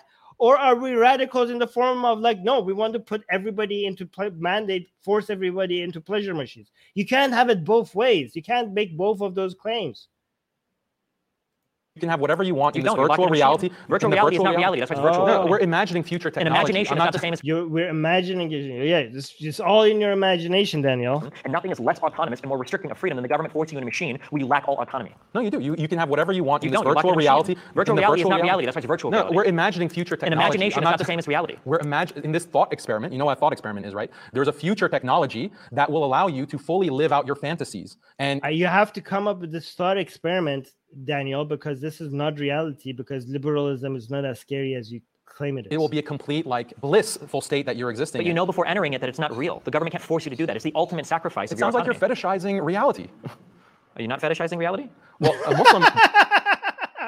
I mean, I mean, I mean, are we are in the side of reality? What the fuck is this? Does care about reality. That's why a Muslim has a principled basis to say, no, this is a terrible thing to do. Even though it maximizes freedom, it maximizes equality. It doesn't maximize freedom. Even though it maximizes freedom and equality, it's still not good. Why? Because there's no more marriage. There's no more belief in God. There's no more uh, family to actually experience and community to actually experience. So a Muslim has a principled basis for saying no. A liberal doesn't, otherwise saying, well, reality is good, but that contradicts everything that you're saying before. You're like, yo, Muslims say reality is good, but liberals don't think the reality is like, what are you talking about? Like he has created this boogeyman in his head. Like, are we against reality? We are defending liberalism because we respect reality. This is freedom. It maximizes equality. It doesn't maximize freedom. Even though it maximizes freedom and equality, it's still not good. Why? Because there's no more marriage. There's no more belief in God. There's no more uh, family. He thinks like only Muslims have the luxury of thinking reality is good. We have to be in favor of. Oh, he thinks we're so in favor of utility that even if we could sacrifice reality for the sake of utility, we will sacrifice reality, which is bullshit because the best guarantee of getting utility is to understand and know reality. That's the best guarantee of increasing utility. We want the truth because it has utility, has the truth has utility. To actually experience and community to actually experience. So a Muslim has a principle basis for saying no. A liberal doesn't, otherwise saying, well, reality is good, but that contradicts everything that you're saying before. if I lock somebody in a padded cell and I tell them they can do whatever. He thinks like Muslims and religious religions have a principle ground into accepting reality, right? By, based on principle. And because we have no principles, um, we don't we we are we are we would probably be able to even sacrifice the truth, which is bullshit. Okay, the the truth has there's very little things that have more utility than knowing what the truth is. Whatever they want for the rest of their life in that padded cell. I wouldn't say that I've maximized their freedom. That's not the I same say that I've maximized that their freedom within the padded cell. If you're talking about locking somebody up inside of a virtual reality machine and you're saying, well, look, you've got maximum freedom, you have maximum freedom insofar as you're restricted to that virtual reality machine. It's not the same so thing. what is what is the benefit of freedom? So I think Destiny doesn't understand what he's saying. Okay, Destiny doesn't understand what Daniel's saying because Destiny is like, this is bad because it reduces their freedom. But Daniel is like, you guys are utilitarians. fuck, you know, you shouldn't care about maximizing freedom. You should only care about maximizing utility. But he doesn't understand that, yeah, as utilitarian. But anyway, utilitarians and liberals are not the same thing. He's Daniel wants to make it seem like they're the same people. Not all liberals are util- utilitarians, and not all utilitarians are liberal. But he wants to make it seem like they're the same. But we are, we, I mean, I am both a utilitarian and a liberal, and I don't think there is a contradiction there. And I would say that I defend liberalism because it produces the maximum liberty. So he's like, oh, you shouldn't want freedom because, uh, yeah, no, freedom brings the max. Yeah, you want to say something? Yeah, no, I was going to say that. Uh, for example, Vaush is a utilitarian. I think he's a, I think he's an act utilitarian, or he might have become rule by now, but he's one of the two. But yeah, yeah, there are plenty of ways of not being a liberal but still being a utilitarian. I mean, Vaush is a libertarian. Uh, he calls himself um, libertarian socialist, so he is a liberal. He just doesn't call himself a liberal because that word is very ta- uh, very hated on. I mean, technically, he, uh, he, based on what he defends, he's a liberal as well. But the word liberal has been uh, means among, among those circles, the word liberal means um, something else. We're using it differently yeah. than them. Yeah. But Vaush went on a, like he's been unfollowing every liberal he knows, and he's been trying to distance himself from like more moderate left wing sources right now. Okay, no. So you're talking about American politics, okay? When we say liberal, when right now when we say liberal, we're talking about you know people, you know, we're talking about an ideology, right? But in in the context of United States politics, when you use liberal, you're talking about a political group that are leftists consider mm, to the right of, of themselves. Do you know what I mean? like it's more of a category of a group of people rather than a p- philosophical ideology so within the con like this is not like not not the entire planet is not america so when we say lib- when americans say liberal they're talking about people on the left who are not leftists who are not so they're talking about people on the left who are not communists or socialists like people on the left who are capitalists right that's what they're talking when that's that's the category of liberals uh, that's what within the context of American politics, that's what they mean by liberals. Okay, but when we are saying liberals, we're talking about a philosophical, we're talking about an ideological um, framework. You know, we're talking, you know, which which is rooted in the age of enlightenment from enlightenment thinkers. Right. This is so we have to be clear about what we're talking about. Right. So this is why even though some leftists who are liberals technically they're liberal. This is why some people call it cla- come up with the term classical liberal instead of liberal, and that would have been great. Uh, and the to call it maybe like okay, we're like we're liberal in the classical sense. However, that that word has now become so cringe ever since Dave Rubin. Like there were some good phrases that were very um, helpful to make to tell people what we mean one of them was like, I don't know, the marketplace of ideas used to be such a great concept to introduce people to, into what we're doing. And David Dave Rubin like made that cringe. And also telling people, okay, we're liberal. Like, oh, you mean these people? Like, no, liberal in the classical sense. But now the term classical liberal has also been tainted because of Dave Rubin. So we don't get to say that anymore. We have to come up with something new. yeah, like um Suzanne is like fucking Rubin. Yeah, it's cringe. It's cringe because now these terms are now associated with like right-leaning people. In a liberal society, uh, people he had the thing about um I think he said like classical liberal liberal thinkers send his brain in recovery mode with such high level ideas. No, what is that? I haven't seen that. Uh, do you remember he had a quote that he went really viral with, where he said oh, that no, Jordan that's... Peterson and like the and like they sent his brain in recovery mode with many high level ideas. Oh my god, it's, it's so cringe. Uh, no, I didn't see that. I didn't I see that. Him. It's been a while since I've heard of him. No, yeah, better. I I don't miss him at all the right to determine our own destiny. To make talking about Dave Rubin said that. He, he, Dave Rubin said that on Twitter. Okay, okay. Our own decisions about what we want to pursue in life, and we shouldn't have external forces that are pushing us towards something that we might not otherwise choose to do on our own. But what is good about that? Well, that's gets into a deep question of what, what do we consider goodness? Yeah, what is goodness? I am asking you that. So on a meta-ethical level, I think a lot of secular thinkers would say that goodness is the stuff that elevates man's experience and decreases man's suffering. What does it mean to elevate? Because it sounds like you're using As very in, there are, metaphysical language. are some things that seem to appeal to our human nature. So, for instance, being free of disease, uh, having good food to eat, having friendships and relationships with people, that these are things that tend to elevate the human experience. They interact with our form in such a way, they make us feel happier. Okay, so if you care about happiness and you and you care about human nature, Oh there my is an objective answer to what makes people happier and what actually makes them feel good. Um, and again, these are things like belief in God. Okay, religious people are often uh, shown in studies to have be much See again, like you could. He, Daniel doesn't understand how utilitarian calculations would work, right? There are short-term things that could make you happy, but if it's, but on a long term, on, on a societal, you know, if you zoom out and look at everything, everything, then it will not have. I mean, technically, you could like believing. He's like, oh, belief in God could make some people happy.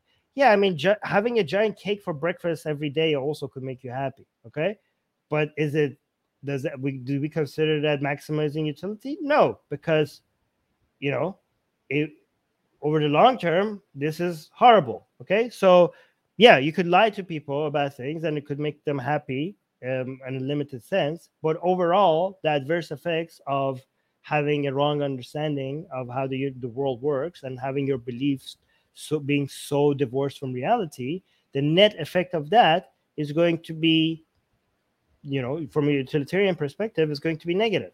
So daniel doesn't daniel thinks like oh if i zoom in here and measure the utility of this thing here and i see that if we do this in- it increases then he thinks based on a utilitarian calculation because b- based on this very narrow scope util- this utility increases then we should be able to do- to mandate this to everybody right and make it widespread I'm like, no, it doesn't work. Just like just because like I could like look at one person on in five minutes and show that their utility is increasing because they're eating a giant cake, that doesn't all of a sudden mean that utilitarian calculation like maybe we should force everybody to eat cakes all the time, every day, or every second, based on the way he thinks utilitarian works, right? That's not how utilitarian works. Happier. And this is especially the case when you look at Muslim societies. People in marriages, people who feel like they belong to a community, like this is my community, uh, whether it's an ethnic community or a religious community or whatever. Uh, people who have a loving marriage, that they feel confident that they can be happy in their marriage for an extended period of time, have children, be surrounded by loved ones, be surrounded by an extended family. These are all things that objectively make people happy. So we can ask an objective question: What system of life is actually going to be more conducive to these kinds of institutions? when we look at the statistics, He, by the way, he doesn't understand that Daniel doesn't understand that he also makes a utility. He's also making a utilitarian calculation for everything. The only difference is that their utilitarian calculations involves the existence of an afterlife. So it's just that the the prince the the the, the understanding of what the goal is is always the same. It's just that our calculations are different. in Western liberal societies, all of these things are being eroded. Belief in God. That's very clear with secularization. Read Ronald Inglehart. Look at World Value Survey. So everything that you've mentioned, marriage, community, relationships, all, family, all of these things can and have existed in liberal societies. Whether or not we're having issues related to them right now could be as much the fault of liberalism as it could be of technological advancements or of industrialization or of our siphoning off into cities and rural communities. There are plenty of reasons why we might be experiencing issues today. I don't think we can say that all of it is just because of liberalism. Nothing that you've given me is fundamentally incompatible with, with liberalism, and all of these things have existed in liberal societies since liberal societies have existed. Well, again, I'm talking about directionality. What is the direction? What are the trends in liberal? He's not listening, Daniel. You're saying you, Daniel is like, I'm not saying liberalism. They, so Daniel thinks that he he he get this he doesn't understand that Daniel is saying yes, there are marriages. For example, there is family in liberal society, but the direction is that liberal society is moving people away from all of these things. Okay, but you weren't listening, Daniel, because Destiny also addressed that the directionality of it could be because of other things, including technological advancements and changing of economic structures. Like you would, I would bet you everything that even if Islam was like pro science, which it isn't, but like you had like a completely Sharia based society uh, that was like going through the same economic development and through the same scientific advancement, you would see, see a lot of these structural changes happening in society even under an Islamic society. If if the nature of how economy works, if the nature of how technology works, if the nature of how like the, our structural norms would have no ch- chance. All this like how could it how what do you think how do you think the structural norms for 1400 years is going to be the same even though the way we work the way we communicate the way we operate the way we travel the way we make money the, the amount of access to information the amount of access to health the amount of access to food and clean water all of this is changing the amount of mobility that we have all of this is going to you think it's going to change. Like imagine islamic world that goes through an industrial revolution. You think they will not have any societal stru- structural changes? You think it's only because of liberalism? It, they will all change. They will have no choice to change. And everybody who tries to preserve that this is why conservatism is like in, insane because you're trying to conserve things that are not going to work based on these entire new ways of living like it's not going to work you have to adapt or like just be crushed by the changes that are happening liberal societies globally. this is why islam will be crushed this globally. Even In Muslim, some- even Muslim societies, again, they're li- ruled by liberal elites, and they are liberalizing too, unfortunately. So you can see increasing secularization, loss of marriage, family, community, technological advancement. You're saying that this could be a cause of these issues. There is a lot of research that speaks against that, uh, and look at China. here's what here's what Daniel keeps doing. There's like he keeps saying there's a lot of like I you know I could he, he, he just says like he memorizes some names and some studies, okay, and he every time he wants to make a claim, he knows that his opponent can just doesn't have just access to just fact check what he say, right? But it makes him seem like he has a lot more authority and uh, he knows what he's talking about and he makes what he's saying is a lot more believable. Every time saying like there's a lot more there's a lot of research that backs up what i'm saying. What research? Where every time he cited the re- every single time he cited the research and we went and looked what the research actually said it it either didn't say what he said or it said the opposite of what daniel said. So don't let him give make you feel like he's saying something true every time he says like there's a lot of research that says otherwise.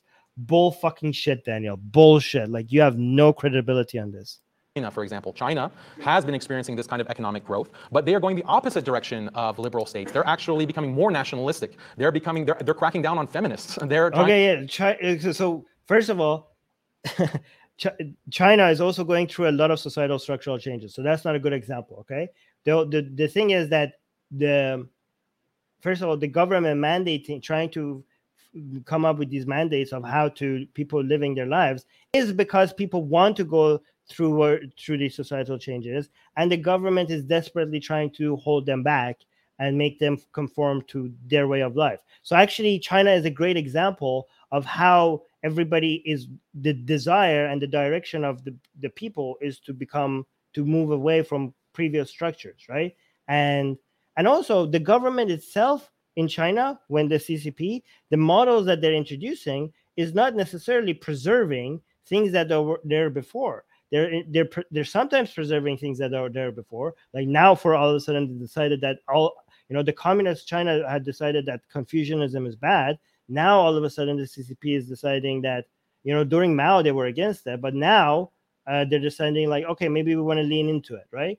Uh, they were deciding that okay everybody should have one child uh, we're going to enforce that. And now they're like deciding like okay we, everybody should have more child and we're going to force that right? So this is such a bad example because um, you show how a centralized decision making process of trying to preserve structural uh, a, a- a structural norm that decentralized authority has decided deemed best for society, even though the society itself is trying to mature out of that and live based on the new reality on the ground. China is one of the best cases to show how it fails. Every single time that the centralized authority decided that no, we know best, it backfired them on on them completely, and they themselves had to backtrack that.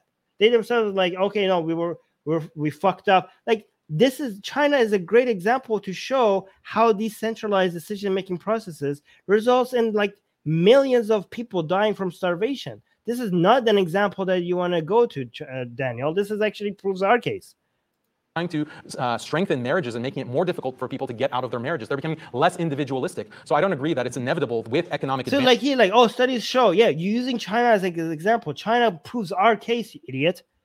Every by the way, China also proves our case because if you notice uh, know what hasn't what has didn't work in China, every time the centralized authority decided to force something on people, it was very bad for the Chinese people. Okay, But every time something worked in China, for example, their economy just growing exponentially fast, it was at the result of the government letting loose and t- loosening its grip, right? I mean, like look at like what was what, what were the successes in China? The successes in China was when the government was like, okay, we're gonna we're gonna let the economy let let far, let foreign investment come in and let private businesses do their thing. Okay, to some extent, that was like, oh my god, the economy just like became ten times bigger than it used to be.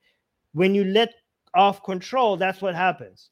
Okay, but then when Mao decides, it's like, oh, these birds be bad, kill these birds, and then all of a sudden, you know, I decide that this this is like I'm going to decide for the people. We're going to force people to kill this bird that seems to be eating the crops.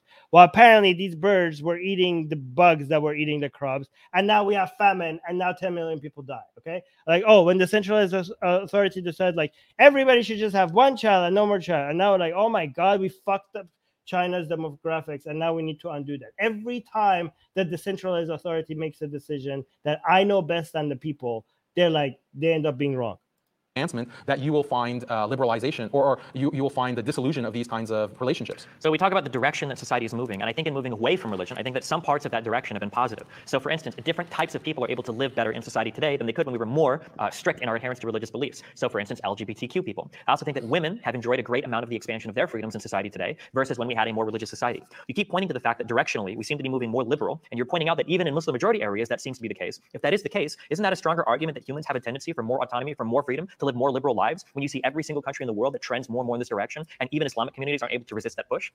No, it's because of a dominant liberal order. As I mentioned, the example of Brunei, as I mentioned, the colonial. Bullshit, bullshit. It's not just people want that. People want that in Islamic countries. Okay, like people, the direction is away from your fucking religion, not because of the forced liberal order. Okay.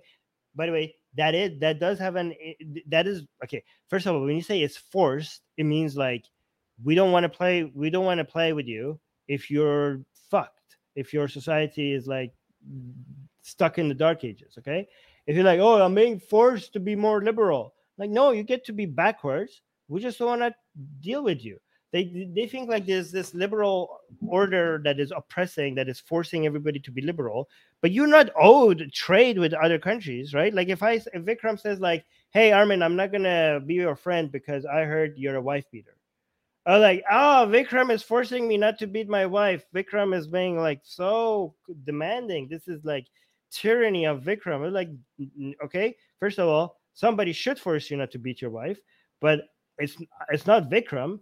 Vikram is just deciding that he doesn't want to be your friend. He doesn't want to hang out with you. He doesn't want to do business with you. That's not forcing you. He doesn't own you, owe you his business. So when they say like, oh, there's this liberal order that is forcing these countries to be more liberal, like these liberal countries are deciding that they don't want to ne- do trade with you okay so that is not forcing you if they have to if they have to trade with you even if you're a shitty country then you're forcing them to do economic trades with a country that they don't want you you're doing the forcing they have every right not, not to trade with countries that they don't want to system that has left scars, deep scars on the entire Muslim world, and constant economic pressure from the, from the US, from the EU, to maintain a liberal order. And look at the foreign policy from the State Department. There is a major cultural engineering mandate to make sure that the entire world accepts LGBT, accepts women's rights, accepts all of these liberal values. They're imposing How? it on the entire globe. How That's are they imposing? How are they imposing? Why there's a trend. It's not because people naturally want liberalism. It's because because it's not uh, biologically. People think like if you sanction a country, that means you're forcing them to do something. If you f- sanction a country, if you, when, you do, sorry. yeah. Go. Oh, when he mentioned earlier about how, like you just asked, right? Like how is how is the LGBT community or whatever like preventing them from like their freedom? He used the example of Brunei because I think. Uh, uh, the world like has been putting in sanctions on Brunei because of their anti-LGBT stuff. And uh, I remember yeah. he brought up that basically it's like the world is forcing them to engage in sexual depravity. In, in yeah, exactly. Words, that, that is exactly that is his main example. Brunei wanted to stone people to death, okay, for LGBT and adultery and stuff and stuff like that. And the world sanctioned Brunei, and they for I think they forced them out of doing that, right? And they're like, look, Brunei wants to have Islamic order, Islamic laws, and they're being forced out of it. This is oppression. I love that that's his example because he, he literally is defending stoning people to death when he brings up that example, right? But again, even though like Brunei sh- should be forced not to do that, okay, because Brunei doesn't own its people just because you're a government. That doesn't mean like this, these are human beings, and as fellow human beings, we have every right to defend them from a tyrannical government. Okay, it's not like oh we like these are oh you don't get to tell us not what to do to our people like yeah those are not you don't that's not your property these people are not your property as fellow human beings it, we have every right to come and to tell you to fuck off right um but even though we have that right um technically sanctions are not forcing because sanctions means like if you think like a country putting san- other countries putting sanctions on you are, are forcing you to do something that means that you think you're entitled to other countries trading with you as if that is your inherent right and every country should be forced to be trading with you even whatever whatever you whatever you do right but that would be you forcing them to trade with you no matter what you do technically every country has every right to decide who they want to trade with they're not uh, uh, aligned with that. They have oh, some counter. Some people might say like, well, the way it works is that United States has secondary sanctions, right? So United States has such a power in the world that they get to decide not only who they trade with, but they force other countries not to trade with the countries that they don't like either. Okay, but that's only because United States has created a system that everybody is benefiting from, and the United States is saying, well, I this you know this system that I've created that you're benefiting from, if you want to be part of this club, then you abide by these rules. Again, you could, you are in, you are completely free to opt out, right? Just like North Korea has, just like uh, the Islamic Republic of Iran has, um, and just like some other countries seem to be eager to do so. Like, like I don't know, like Russia is like, like Putin is like being threatened to be kicked out of the SWIFT, right? Um, but you are you you know if you push yourself out of that system it's again they're not forcing you to be in the system if you they're like hey we have made this order if you want to benefit from it these are our expectations you want to be in or do you want to be out if you're out again they're not imposing on anything on you you kick yourself out it's like you know it's like i'm it's as if i, I make a party i'm like anybody who wants who wants to come to this party has to bring food or drinks. That's the only condition. Okay. You want to bring? We, I'm I'm gonna have the best party. The best party. It's an amazing party. Just one condition: you bring something with you, food, drinks, anything. Okay, that's the condition. And you're like, Armin is forcing us to feed his part. Like, is forcing us to come to to feed his guests. Like, you don't have to come. Okay, you don't have to be part of this party if you don't want to bring food. I'm just saying, like, I created this party. That's the condition. You like, I'm not forcing. Like, I'm not. You're not entitled to be part of this party. Jeez, so easy forced by this global order. And women, by the way, are not happier now than they were 50 years ago. You know, we can look at the studies on, on that too. Why did the liberal order become dominant, socially speaking, if evolutionarily or biologically we're all happier in some more religious order? It was imposed. It was by imposed who? by force, by the colonial powers. The colonial powers. The liberal powers, the, yeah, you know, the superpowers. These, these, like yeah, these liberal powers that rule through democratic institutions. Like how, how why were they all liberal? Why didn't they choose to stay happier and healthier and more biologically satisfied as religious caliphates or something? Why did they move towards a more secularized uh, form of society? Well, this gets into the Reformation and modernization and the French Revolution and why did John Stuart Mill and um, Alexis de Tocqueville and Jeremy Bentham and Henry Maine, all of these liberal thinkers, their philosophy is based on materialism. And re- he's asking you why do you think it, they chose? Like he's like, oh, these philosophers introduced it. Like you don't understand. You're not engaging with the question, Daniel. The question is like, okay, these philosophers introduced it. Why did it become so popular? Why is, are, why do you think people are so eager to live by this by these standards? It's like, oh, well, these people came and they they introduced this to people. Okay, and why did people buy into it? rejection of religious morality. They ask, why do we have, uh, we reject God because look at how much suffering Christianity has brought through You're the Reformation Wars and so forth. Question. So we want a better does, standard. Does he not understand the question? Is like I thought Daniel was smart. Standard for determining how to live our lives. We, we don't look to scripture, obviously. We have to look to rationality and we have to look to science. Oh my And when we look to science, all that exists is the human body. The human body experiences pleasure and it experiences pain. So goodness means to maximize pleasure and to reduce He pain. doesn't They understand became the the question. utilitarians, which were also the, the liberals. Um, and the entire moral and political philosophy is on this utilitarian basis of maximizing human pleasure, like bodily pleasure. And it is on the basis of that philosophy of rejecting uh, religion and accepting this kind of utilita- liberal utilitarianism as a higher form of morality that is not connected to religious barbarism and religion holds you back with its traditions and its requirements. It reduces your freedom and equality. Now we have a better system. He's on a fucking rant. You're not answering the goddamn question. You're giving us a history lesson. and it was on the basis of this kind of superiority complex, the self-perceived superiority of the European empire, that this was forced on the rest of the world. So For- philosophers. like he, he keeps asking you how it was forced and then look he, his answer was like this is how this was introduced and based on this it was forced the question is how is it forced don't make laws. Philosophers don't construct countries. Oftentimes, philosophers are select in academic institutions, writing papers at each other, arguing over esoteric points related to uh, meta epistemology or other obscure philosophical topics. They can write books trying to describe things of their own. i mean technically okay so daniel thinks like okay technically some of these philosophers were lawyers but they weren't part of the enforcement mechanism okay they, they- when they were introducing these standards here's how here's the proof of they were not part of the enforcement mechanism okay they died before any of this happened and even in the french revolution when some of these people had these ideas they were beheaded okay? So these were it's not like oh these philosophers came with the, up these with the ideas and they forced it upon the people okay? They died before them them seeing the, these ideas become like part of the laws everywhere and most of them died. And the ones that lived enough to see a revolution happening because of it they were like they were the, the first victims of this of this revolution right? So they were the only reason why these ideas eventually took off was because people opt into it. People willingly opt into it. For a couple of hundred years it kept on growing and growing and growing.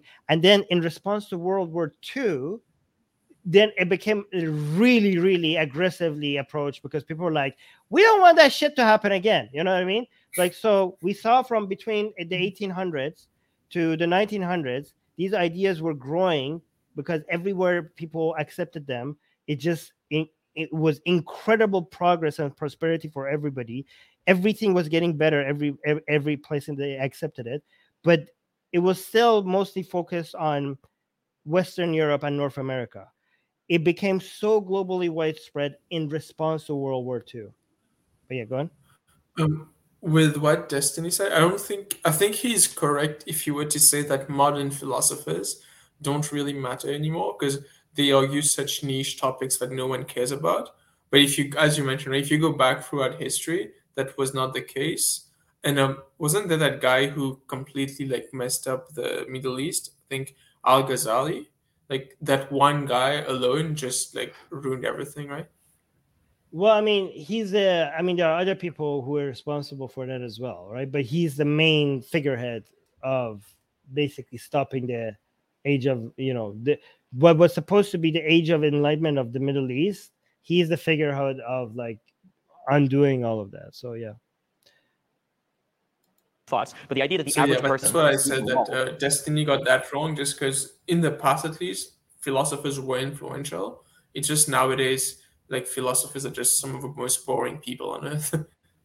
No, no, no. I, I don't think that's what Destiny is saying. I'm eh, Destiny is suggesting that these philosophers didn't force this upon people. They came up with these ideas, okay, and then the ideas people up people just accepted it. People just like he's saying people willingly decided that this is the way to go. Okay, he's not saying that we're influential. He, he's not saying he's not saying like this.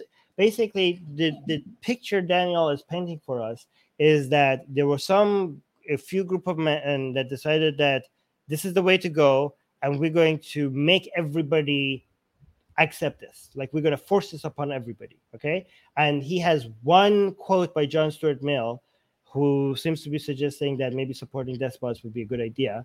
And he just hangs on to that one quote to show that these group of enlightenment thinkers they were these unnatural way of life that is not good for a society they are they invented it and they force this upon everybody else. So but destiny's argument is like how is this forced? These people suggested these ideas. Other people accepted it like willingly because the more people about, like accepted this standards the more everything seemed to be working. Everything seems to be they became popular because of their utility. This was not forced up upon everybody. These people did not introduce these like they, they did not put these laws into place themselves. In fact they died before the thing had happened and some of them were executed. They were not the same people who eventually made turned these into laws right? But i think daniel is going to get hung up over the fact that some of them were lawyers okay? But yeah well some of them were lawyers that weren't in the position of a you know of forcing this upon anybody. They were just like hey this seems to be like a better idea of doing things and other people just accepted it. So i think what basically destiny is not saying they were unpopular or popular because they were popular voltaire was very popular at this time what what he's suggesting is that there were there was a demand for this this was not forced in order to figure out how they want to live their life is just not true. So to ask my question again, without talking about a philosopher, why did the societies themselves liberalize? Why did the societies themselves reject religion in favor of more secular living? Why did all of these societies in these dominant liberal or dominant Western countries move towards liberalization if religious thought and religious institutions and religious organization was better for them? Yeah, so you're, you're projecting a kind of modern notion of philosopher. Um, the liberal thinkers were actually government officials. Um, John Stuart Mill was a colonial administrator of the British colonial empire in the subcontinent. See, he's missing the point he didn't say they're not lawyers. He said there are they lawmakers. Like he was like these ideas. Like for example, John like which who did he electorals? Um, John Stuart Mill was a colonial. John Stuart Mill. Okay, John Stuart Mill. None of his utilitarian ideas he lived to see become part of any uh, government standard or anything. He was just right. Like he wasn't like the yeah. Like he was a lawyer, he was part of the legal system, but it wasn't like, oh, here's my utilitarianism book and you know the government was like, "Oh, John Stuart Mill is apparently the, you know, next to the king himself." So hey, this is now the every the way of life. No, he was that was like separate from his. He was just writing a book. and Like I think this is how we should do, you know, ethics. Okay, he didn't turn those into it's, like he. No, there was no. There was no at that time. People weren't like, okay, I guess this is how we're doing ethics because John Stuart Mill says so, and now it's forced upon us. Like that's not how it works. Okay, go on. No, I was going to say Daniel better not blaspheme upon uh, John Stuart Mill, peace be upon him. Otherwise, you know, yeah. otherwise, yeah, just, he's, he's, he's bound to eternal damnation. You know, Us How liberals, we don't allow the blasphemy here. How many liberals even know John Stuart Mill? Do you know what I mean? Like, how many liberals who defend liberalism even even mention like like this they have even the ones who do how many times how many times have you heard a liberal is like well we, this is like we can't disagree with this because john stuart mill says so right like you know this is such a this is such a religious way of they have this religious mind of looking at how you know they have Muhammad and Muhammad and uh, you know this Quran, uh, this Quran, and this that's the source of everything, and you can't question it. And they think like, okay, well, apparently liberalism came from originally started from these enlightenment thinkers so everything they send must be gospel they think it must be gospel to us and we can't question it and that means that they the same people who suggested they started suggesting these ideas are based on their limited way of understanding of because of their way of their religion's work they think they, they were also the enforcers of it they were advertising it and you are completely free to not accept it they became popular because they worked administrator of the British colonial empire in the subcontinent. Alexis de Tocqueville was a government official, and he was one of these primary liberal uh, thinkers. Same with Jeremy Bentham. He had a yeah, like here, secular rarity saying we don't have prophets and holy men. Mill and Bentham clearly helped found utilitarianism, but we have moved on since then. Uh, like, like a fucking lot, Daniel. Yeah, actually, like the way we talk about utilitarianism now is like a lot more advanced than John Stuart Mill ever suggested it. Like also Bentham's um even John Stuart Mill utilitarianism was an improvement to what Bentham was suggesting, right? High position in the British government. Like you could already see, even based on that time, you could already see that them rejecting each other. You moved from Bentham to even to the same in the same time. You went from Bentham to John Stuart Mill, and utilitarianism, even during that small amount of time, changed, right? So it's not like these ideas are gospel. Um, uh, John Mill, John Stuart Mill's father, also was very high in the British government. So these they were philosophers and they were government officials. And the French Revolution, like the, the whole ideals of the revolution, um, are liberal, and that's what got established in the new French Republic. Why were there not? He keeps not. You're not answering the fucking question, Daniel. How was it forced? Like, oh, these people suggested it, and it got established into the uh, republic. Blah, blah, blah, Yeah, like how was it forced? The the revolution that was the French Revolution, first of all, was started with the ideas of enlightenment, but it didn't end like that. Okay, I mean, they were chopping off everyone's heads who like randomly chopping off everyone's head who disagreed with them. I'm pretty sure that's not based on enlightenment values. And eventually it led to a dictator bigger than the, the, the king that came before it. Like now eventually led to the Napoleon. So I don't know, like, oh, like look at this, look at what saying. Government. So these they were philosophers and they were government officials. And the French Revolution, like the, the whole ideals of the revolution, um, are liberal, and that's well, the ideas of the revolution led to Napoleon. It led to another led to another dictator, led to another king, led to a more centralized power. So centralized that like I'm not even going to recognize anyone's authority to crown me. I'm gonna I have so much authority that I am going to be king based on the authority of myself. That's how much of a fucking king I am. I will crown I will put the crown on my own fucking head. That's how much centralized authority the French Revolution led into. So the idea again, this proves that um, this was not forced because what eventually was forced upon people was not the ideas of the Enlightenment. The ideas of Enlightenment came in and became the law of the land a lot later after the French Revolution, based on people's own demands of how things they wanted things to be. That's what got established in the new French Republic. Why were there not revolutions by the people of the time against this order being imposed on them, though, especially in a time period where so many people are going to war with each other and fighting each other? I'm just trying to understand how, if you're telling me that a religious society is so much superior in so many other ways, so I'm trying to figure out if that is the case, how did these liberal societies become so large? And you can't just say, well, they were imposed by other countries because they must have been the first liberal countries. So how did these countries grow so much, become so liberal, if it made all of the people so miserable? Unless you're just telling me that government no, no. officials, for some reason, decided to impose unhappiness and misery on their population for reasons. That's a great question. Let me clarify. Um, so it's not that the liberal order makes people automatically miserable actually liberalism in that time, in, in that context, led to economic growth and technological power. So it nice. actually brought a lot of benefits to those European yes. societies, and that allowed them to kind of dominate the rest of the world, which kind of snowballed into the situation of extreme inequality that we have today. So my argument is not that liberalism because we're better than you is misery in and of itself. My argument is that it um, erodes these important relationships that are so critical to human happiness, not in a utilitarian sense of happiness in terms of pleasure, but in a higher sense of human purpose, happiness, and what we are as human beings in the they, they, they're so stupid. Utilitarianism includes all forms of happiness, like, oh, this higher form of happiness. Like, utilitarianism talks about higher forms of happiness it, from very early on. They're like, okay, there's like, there seems to be like lower forms of happiness and higher forms of happiness. And like, oh, you utilitarian is like, it's not in a utilitarian sense when you only talk about pleasure like they think like our idea of happiness is just like m- maximum orgasms and like i don't know fucking eating all the time and playing video games and doing nothing else right? Like i mean orgies are fun all the time uh, you know orgies and sex and everything is fun but we do have other forms of happiness. We do like they think like they have they think like religious people have like they respect other higher forms of happiness and utilitarianism all, all just just want to fuck each other and that's all they want from happiness okay? Take i mean we do want to fuck each other but like there are other things as well. But look, look this world yeah. today. So my argument is not that liberalism increases misery in and of itself. My argument is that it um, erodes these important relationships that are so critical to human. Important relationships that are critical. Utilitarianism accounts for that. Utilitarianism values love, kindness, community, personal relationships. You know, being able to be a contributing member of society, feeling loved, feeling be- being able to love others feeling significant, feeling that other people care for you, caring for other people. We do value these are part of a utilitarian calculation. It's not just about short-term pleasure. Okay. In fact, from the very early on, like from the first fucking books that were write, written about utilitarian, this is not even something that was adjusted later.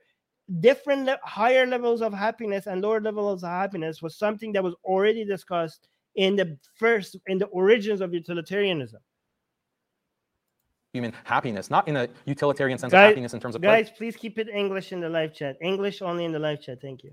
But in a higher sense of human purpose, happiness, and what we are as human beings in this world as creation of God or evolved from monkeys, if that's what you believe, or apes. Uh, so that's that's the argument that I'm making. Yeah, there's a lot of benefits, but it's like offering a child candy. Like you can give the child candy, and the child will experience a lot of pleasure. This is a your this is Daniel thinks he's an expert on liberalism and utilitarianism and enlightenment thinking. He doesn't have the most basic understandings of what he's talking about, and he comes off and like, oh, I studied these philosophers. Like anybody that has studied anything about utilitarianism, anything like he like, oh, John Stuart Mill or Bentham and blah, blah, blah. you have no idea. You're clueless right? You're like it's like giving a kid candy. This is part of the main discussions that they were having about you know like in utilitarianism from the very get-go like if you had any information about what they were saying they were like talking about like short-term pleasures like it's not about even before john stuart mill like the prototypes of utilitarian arguments like if you go to uh, Epicureanism, right? Which is ancient philosophy, which is the closest thing back then with, that we have to utilitarian today. People are like, "Oh, you guys were just you guys are just short-term pleasure chasers," and they were like, "No, we're not. We actually there are better forms of happiness that we chase after more than just like eating food and having sex. Like they are, we see more values in the pleasures and long-term happiness, right? And we're not just invested only in short-term happiness, right? They they consider it higher forms of happiness. Okay, I don't want to dismiss pleasure from sex, by the way. Okay, I'm not doing that, but I'm just saying that it's not it's not like just giving people candy and then sacrificing greater forms of happiness. Even the people in ancient history that were discussing utilitarian arguments, they were way above this basic understanding of what utilitarianism is supposed to be about eating that candy. But if that's all he eats, he's going to die. He needs some of the things that are bitter, some of the fruit, some of the vegetables, some of the meats. Uh, and that's what you know a lot of traditions of the world offer. Islam offers it in the best, most complete way. But that's what's going to be the best thing for humanity, not this candy that liberalism offers. And with that, I want to thank both of our interlocutors. Oh my God! I didn't know that he censors this person. Like I saw this uh, video on the modern day debate. I didn't know he pixelates candy that liberalism offers. And with that, I want to thank both. I didn't know he pixelates the woman on his channel. Did you know this? I didn't know. Huh. Because, wait, isn't she? Isn't she trans woman? Yeah, She's I was gonna say. Woman. I was gonna say that. So, based on Daniel's understanding of world, he shouldn't be needing to pixelate her. So, why is he pixelating her? Daniel, what? Wait, Daniel, are you acknowledging that she's a woman by pixelating her? You're gonna lose a lot of your support. Like, hey, so Daniel is saying that Daniel is acknowledging that she's a woman, but that that goes yeah, against Daniel says trans rights, yeah. Yeah, hey, hey, Daniel, base Daniel. Daniel is pixelating her because she's a woman. I don't know if this is like anti-woman or like pro-trans. I don't know if she, we should be like this is this is stupid because she's pixelating a woman, or be like, hey Daniel, yeah, imagine being pro-trans by pixelating a trans woman. like, yay, I'm pixelated. That means I'm a woman. That's great. Good job, Daniel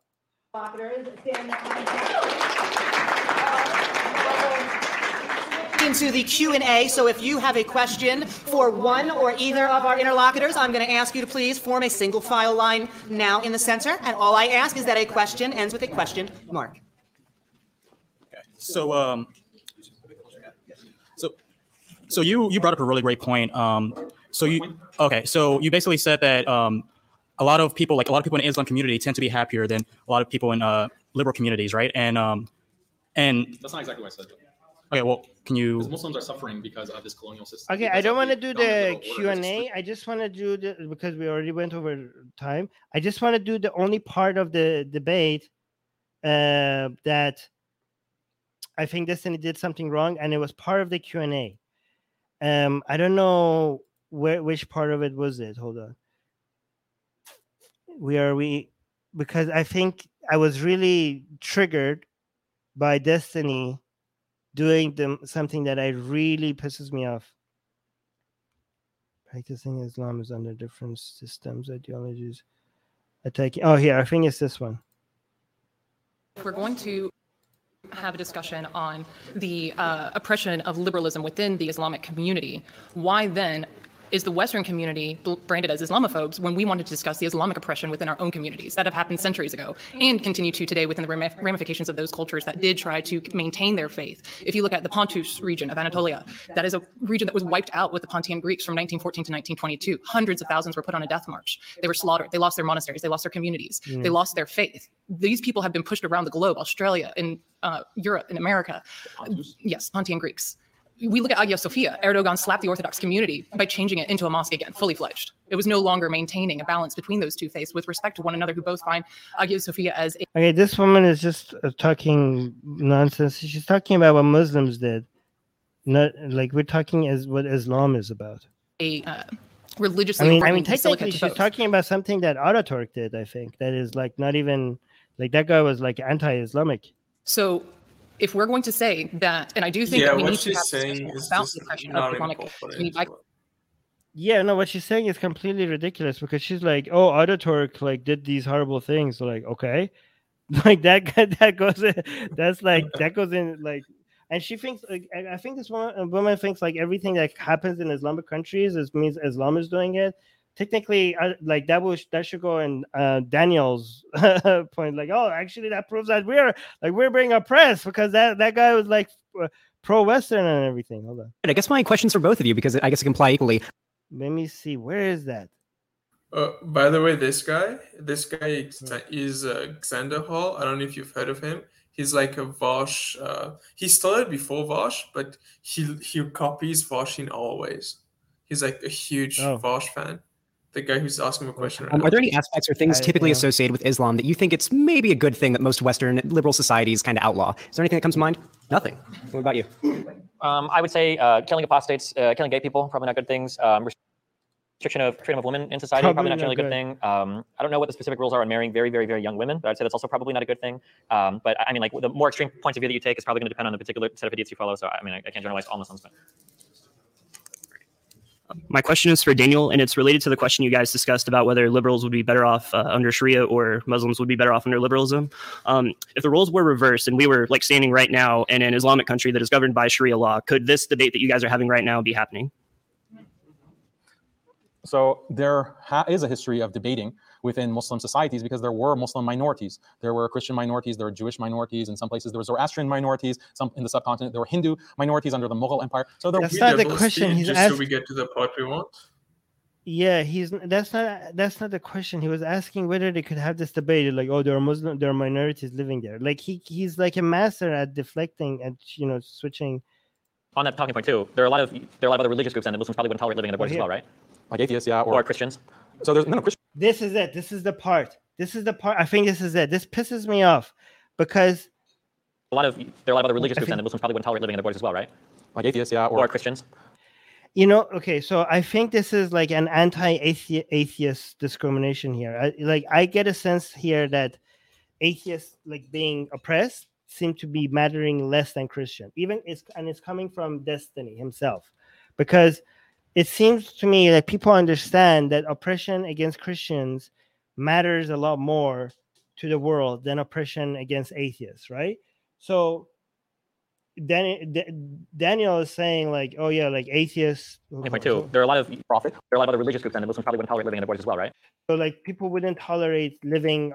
There are a lot of groups that people won't tolerate living under Islamic countries, and Daniel is like, oh yeah, like atheists. But then Destiny is like, oh, but Christians too, as if like, as if like the atheists don't really matter.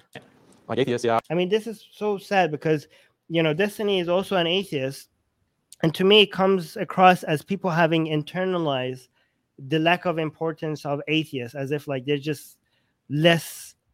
Because Christians, you know, being oppress being oppressive against Christians, people just have accepted that as being the example of Islam being oppressive to other people. But what about like what about us? uh, Or or, Christians. so there's no no Christians within the strictest Can we interpretation of Islam. stop 10 seconds Christians before we, just so we get the context? Yeah, okay. are the dhimma, which means protected people, Would along you, with would, Jews. would you not say that? In, the- would you not say that it's pretty dangerous for Christians in a lot of Muslim majority countries in the world? No, it's not dangerous. You don't believe that's No, the case in Muslims Somalia, been- in Muslims- Afghanistan, Iraq, Muslims Syria, have been- Sudan, Iran, Pakistan? Like, No. No. Because look, these Muslim, these Christians have lived in these Muslim countries for literally 1,200, 1,300 there are places. years. there are places where even owning a Bible is like punishable by death. No, no, where? Uh, the Maldives. I've never heard of that because Christians. That's contrary to Islamic law. That's contrary to Islamic law. Christians can practice their religion with under Islamic law, under the Sharia. This is called uh, Is it true that- ahkam ahl dhimma, the rules and regulations of the protected people. In any of these places, though, were you to convert from Islam to Christianity, you could be killed. In any of the places, correct? Okay. Uh, no, no, no, not today in any of the. I think that's the entire point. He's going to go to the now apostasy, like people converting out of Islam. But again, that was the entire point. He's like, you know, first of all, the idea of Christians being okay in Islamic countries, it they are protected under Islam, Christians and Jews, but they have a dhimmi status, so so they live the, as second class citizens. But again, it was a very dismissal way of like, okay, so if the Christians are okay, like let's say Christians have um, get to live in Islamic countries based on Sharia. Let's say Sharia was like completely okay, and they didn't even have dhimmi status. They would be equal. They would be treated equal. Uh, let's say like Sharia was that Jews and Muslims get to live in Islamic countries with completely equal rights to Muslims. Let's say that was the case, which is not right. But like, okay, but atheists and I don't know, like Hindus and other people. What about everyone else? What about atheists? How? Why are you just like throwing atheists under the bus here, like as if like oh yeah you're so focused on being like okay but christians are protect a protected class well oh like you're debating over no they're yes they are or no they're not. But we we completely acknowledge here right here that atheists aren't. But wouldn't you wouldn't you want to focus on the fact that atheists aren't ac- even according to daniel himself um he's agreeing with the fact that atheists aren't. But now you're instead of like jumping on that christians seem to be so important that we have to prove to him that no christians are not christians are oppressed under islamic country okay? Like what about the atheists? Like if that's the agreement that they are oppressed don't they matter as much as christians? Like this this pissed me off so much. I don't know. Is it unfair of me to be triggered by this? Uh, the I think we talked about this earlier. My my understanding was that think we start ten seconds before that. Uh, Daniel says that because atheists are blaspheming and creating chaos within the Islamic uh, state. So I feel like that's why Destiny didn't go with atheists. Because like, okay, sure, I understand. No. Atheists are ruining a state, but what about Christians? Are they doing it? No, too? no, no, no, no, no. Atheists, even if they're not blaspheming, they're they're not tolerated under an Islamic. Uh, because if you want to say atheists are blaspheming, technically Christians like because they just like even if you're not going out and preaching, you know, to people and telling people like to leave Islam and become atheists, you're still not tolerate. Your existence is not tolerated under an Islamic country. Okay, Christians and Jews because they're Ahlul Kitab they're considered a protected minority. You're you're protected. You have a second class citizen status. You have a dhimmi status, but you're still protected to live under an Islamic society, right? But atheists are not. You're not. You just cannot even exist here. If you you know if you find out that you are an atheist, you're screwed. Um, so that's that. You know. So that is that is that. I, I don't think that's fair to say like okay, we're not we're going to go with atheists because they're blaspheming. I mean, technically, if you're a, a Christian living on an Islamic land, if they're not preaching Christianity, they're not blaspheming either. And if they are preaching Christianity, they are blaspheming. So technically, an atheist, just by being an atheist, their existence is not blaspheming. But even if they're not blaspheming, they are they're still not tolerated. So that's not a that's not the case. I just think that there's and maybe I'm like reading too much into what this again, the entire everything about this debate, it was fantastic. Like like we kept on pointing out how amazing Destiny was. But I am very sensitive about this, maybe partly because that's my my activism is in is to be sensitive about this, right? Because the entire goal of Atheist Republic is to make atheists accepted and tolerated in, in places that they're not. That is their main agenda. Like, you know, being anti-religion is secondary to just making atheists accept, accepted without conditions of silence in society, right? Um, especially in Islamic countries. Um, but so that's maybe that I'm being too sensitive. Uh, um, maybe I am being too sensitive about this, but it's because I, I every maybe because I've been trained to notice it every time it happens when atheists are considered as not as relevant. And I think it comes maybe comes from a little bit from American culture of noticing like we went through a cringy phase of like atheists being annoying. You know, we talk about Reddit atheists, right? And stuff like that. I um and because of that experience a lot of people had with a lot of atheists, I think a lot of people think like maybe now defending atheists against discrimination is also cringe. I just don't want your people's personal experiences with that whole I don't know with Reddit atheist phase or whatever they think was cringy. I think like even if you think that's cringe, you cannot dismiss the fact that atheists are one of the most discriminated groups in the world. Like in their existence is punishable by death in 13 countries. There's almost no other minority group that you could just say that their mere existence is punishable by death in 13 god- goddamn countries. Like, show me another. Again, I'm not saying they're the most oppressed. Like, this is sounds like I'm participating in oppression Olympics, but this is reality. This is the case. There's no other minority group that they're just their mere existence is punishable by death in 13 countries. And in in, these, in one of these countries, people's mere existence, again, no act like is considered an act of terrorism, right? Like in Saudi Arabia, right? atheists' existence, not their acts, not what they're doing, not what they're saying, just being alive and being atheist is considered an act of terror. They're considered terrorists for just being atheists. There's no other minority group that are considered to be terrorists in any fucking country for merely existing. Okay? Every other act of terrorism by defined by every other country, including other Islamic countries, requires you to do something. Okay? I mean, even if it's a ridiculous definition of terrorism, which is like something that is not terrorism, eh, it at least requires you to do something, right? But inside, you know, this is like not even comparable. Like we have studies that shows that even in North fucking America, atheists are seen as lesser than everywhere else, based on studies and from UBC, right? they the only other group that they were in par with based on that study, okay, in North in North fucking America were rapists. Based on that study, we were below Muslims. We were like it was atheists and rapists were the least trusted people in society, according to other atheists themselves. Like this is like we're at the bottom of the bottom of the list. Apparently, recently, you're like we came closer to Muslims, right? So, yeah, Muslims are still low in the United States, but we're like below them the way people look at atheists, right? But and this is what tr- triggers me is that the way pe- people look dismiss atheists, it's it, it doesn't happen just by religious people. It also happens by atheists, right? And this is the reason why I get so upset about this is that like Destiny also like this is why people are moving away from like labeling like d- defending atheists or calling themselves atheists because even if they're atheists, they're like, okay, I don't want to be associated with that. Like it seems like cringe. And like, guys, God, atheist is just a label we have for people who don't believe in God. The idea of God is existing, not believing in that. You think that that you you you moving away from that, and you are doing a disservice from all the people around the world who are suffering from being demonized, ostracized, murdered, tortured, um, harassed, um, you know, being kicked out of their families, losing their job because of their atheism, you're taking, you know, we want to normalize atheism. You not leaning into that is basically you not helping us making this something that is just a normal part of society. Again, and when I say normalizing atheism, I'm not saying normalizing atheism with the condition of us being silenced about what, our views are about religion. Okay, because there's a whole bunch of other people are like, okay, I like atheists who don't attack religion. Well, fuck you.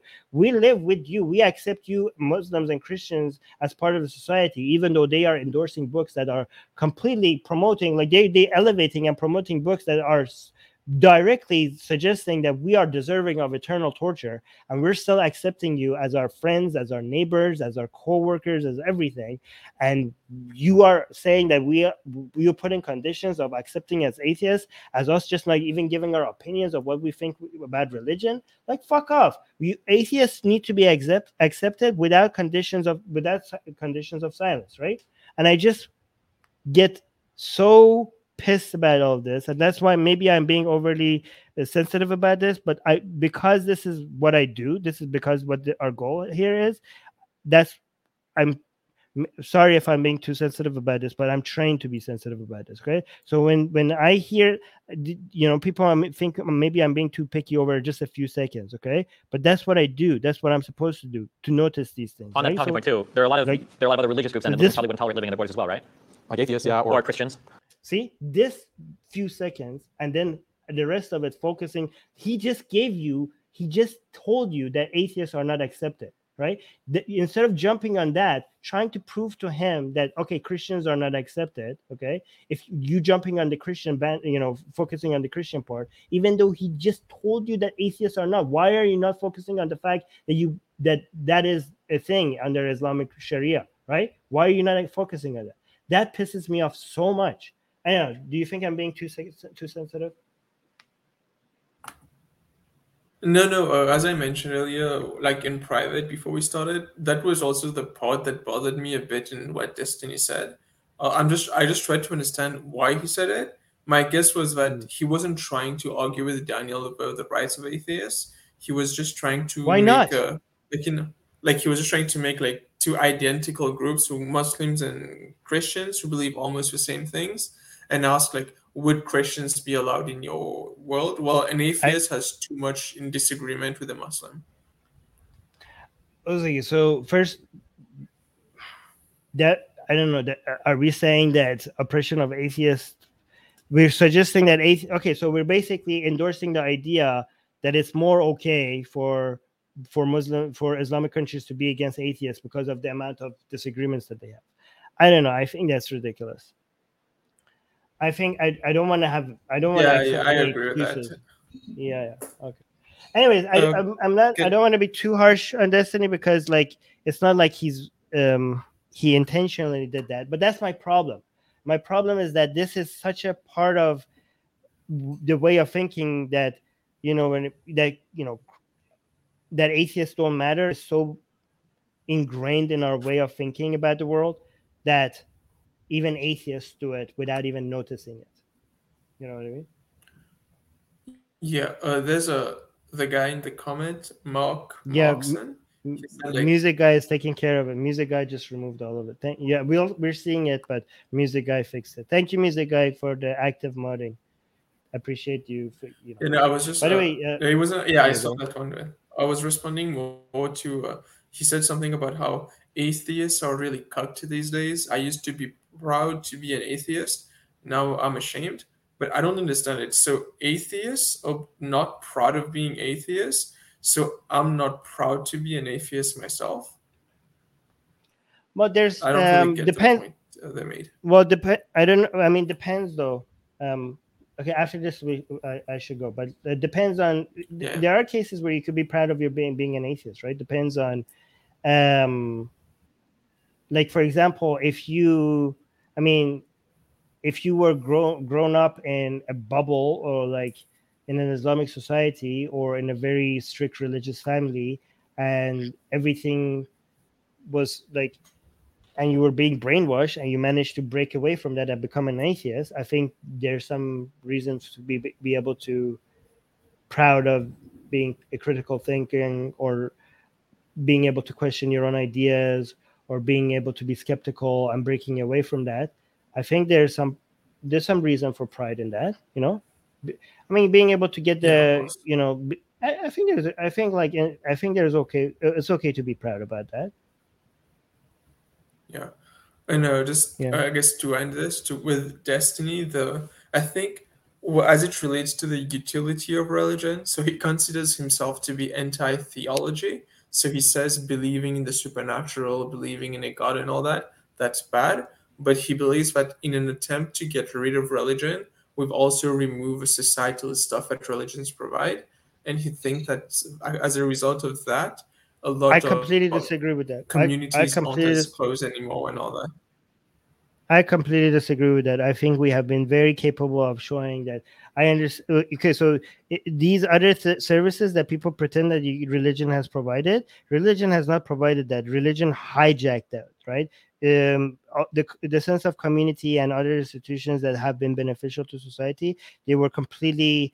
Um, societies have been very capable of creating those independently from religion because of the utility that they have. Religions. Uh, religious powers usually come and you know organically um, hijack that and make it so that they have full control over it right? And then and they give the illusion that they're responsible for introducing it to society right? But they ex- they predate periods in history where they were not part of a religion you know what i mean? Like religion has always been part of society but there, there are certain parts of what we understand with abrahamic religions that there are parts of our history that they were introduced as you know in parallel in society to religion but not part of religion right? Uh, for example ethics right? Um, and every time we divorce religion from society the the demand for those institutions or those norms if the ones that were useful were so high that it just naturally just um came in better ways and less toxic ways. Society came up with ways to uh, introduce that right? And i think like we do a better job in introducing those to society uh, when it's divorced from um when it's divorced from superstition right? So i, I come to like like show me like in is you know like there's a much less belief in god for example in scandinavian countries right? Are they suffering from a lack of um community? Like they have clubs they have like are, are they suffering from charity organization lack of existence of charity organizations? They're not. Are they suffering from a sense belief in a sense of sig- significance? They're not. Every you know none of these everything is working better right over like i'm not saying that um it will always rel- getting religion will solve everything. It will not. And but again a lot of these difficulties that we're having when it comes to some structural changes it's mostly because of what destiny said him here himself it's mostly because of a change in um a, too fast of a change of economy and technology like with or without religion it would be hard for humans to adopt like the speed of the speed in which things are changing is happening faster than most people are able to adopt to. This is going to be a problem that we're going to have with the speed of progress that we're having. Okay. But without religion, we're going to be more efficient at doing it, anyways. Yeah. Anyways. Yeah, uh, this could be a topic to talk with Destiny himself about. You know. Yeah, I would be. I would. Have, yeah, let's actually. I would. I would love to do. You know, maybe we could. ha- We already. I already talked to him once. Um, I think he might be too busy right now to talk again. But if if it happens, it would be great. We could always reach out and see. Yeah, that would be great. All right, cool. Thank you, Vikram. I'm to end this here. Thank you, guys. Guys, please make sure you like the stream before we um, head out. And yeah, talk to you guys soon. Bye.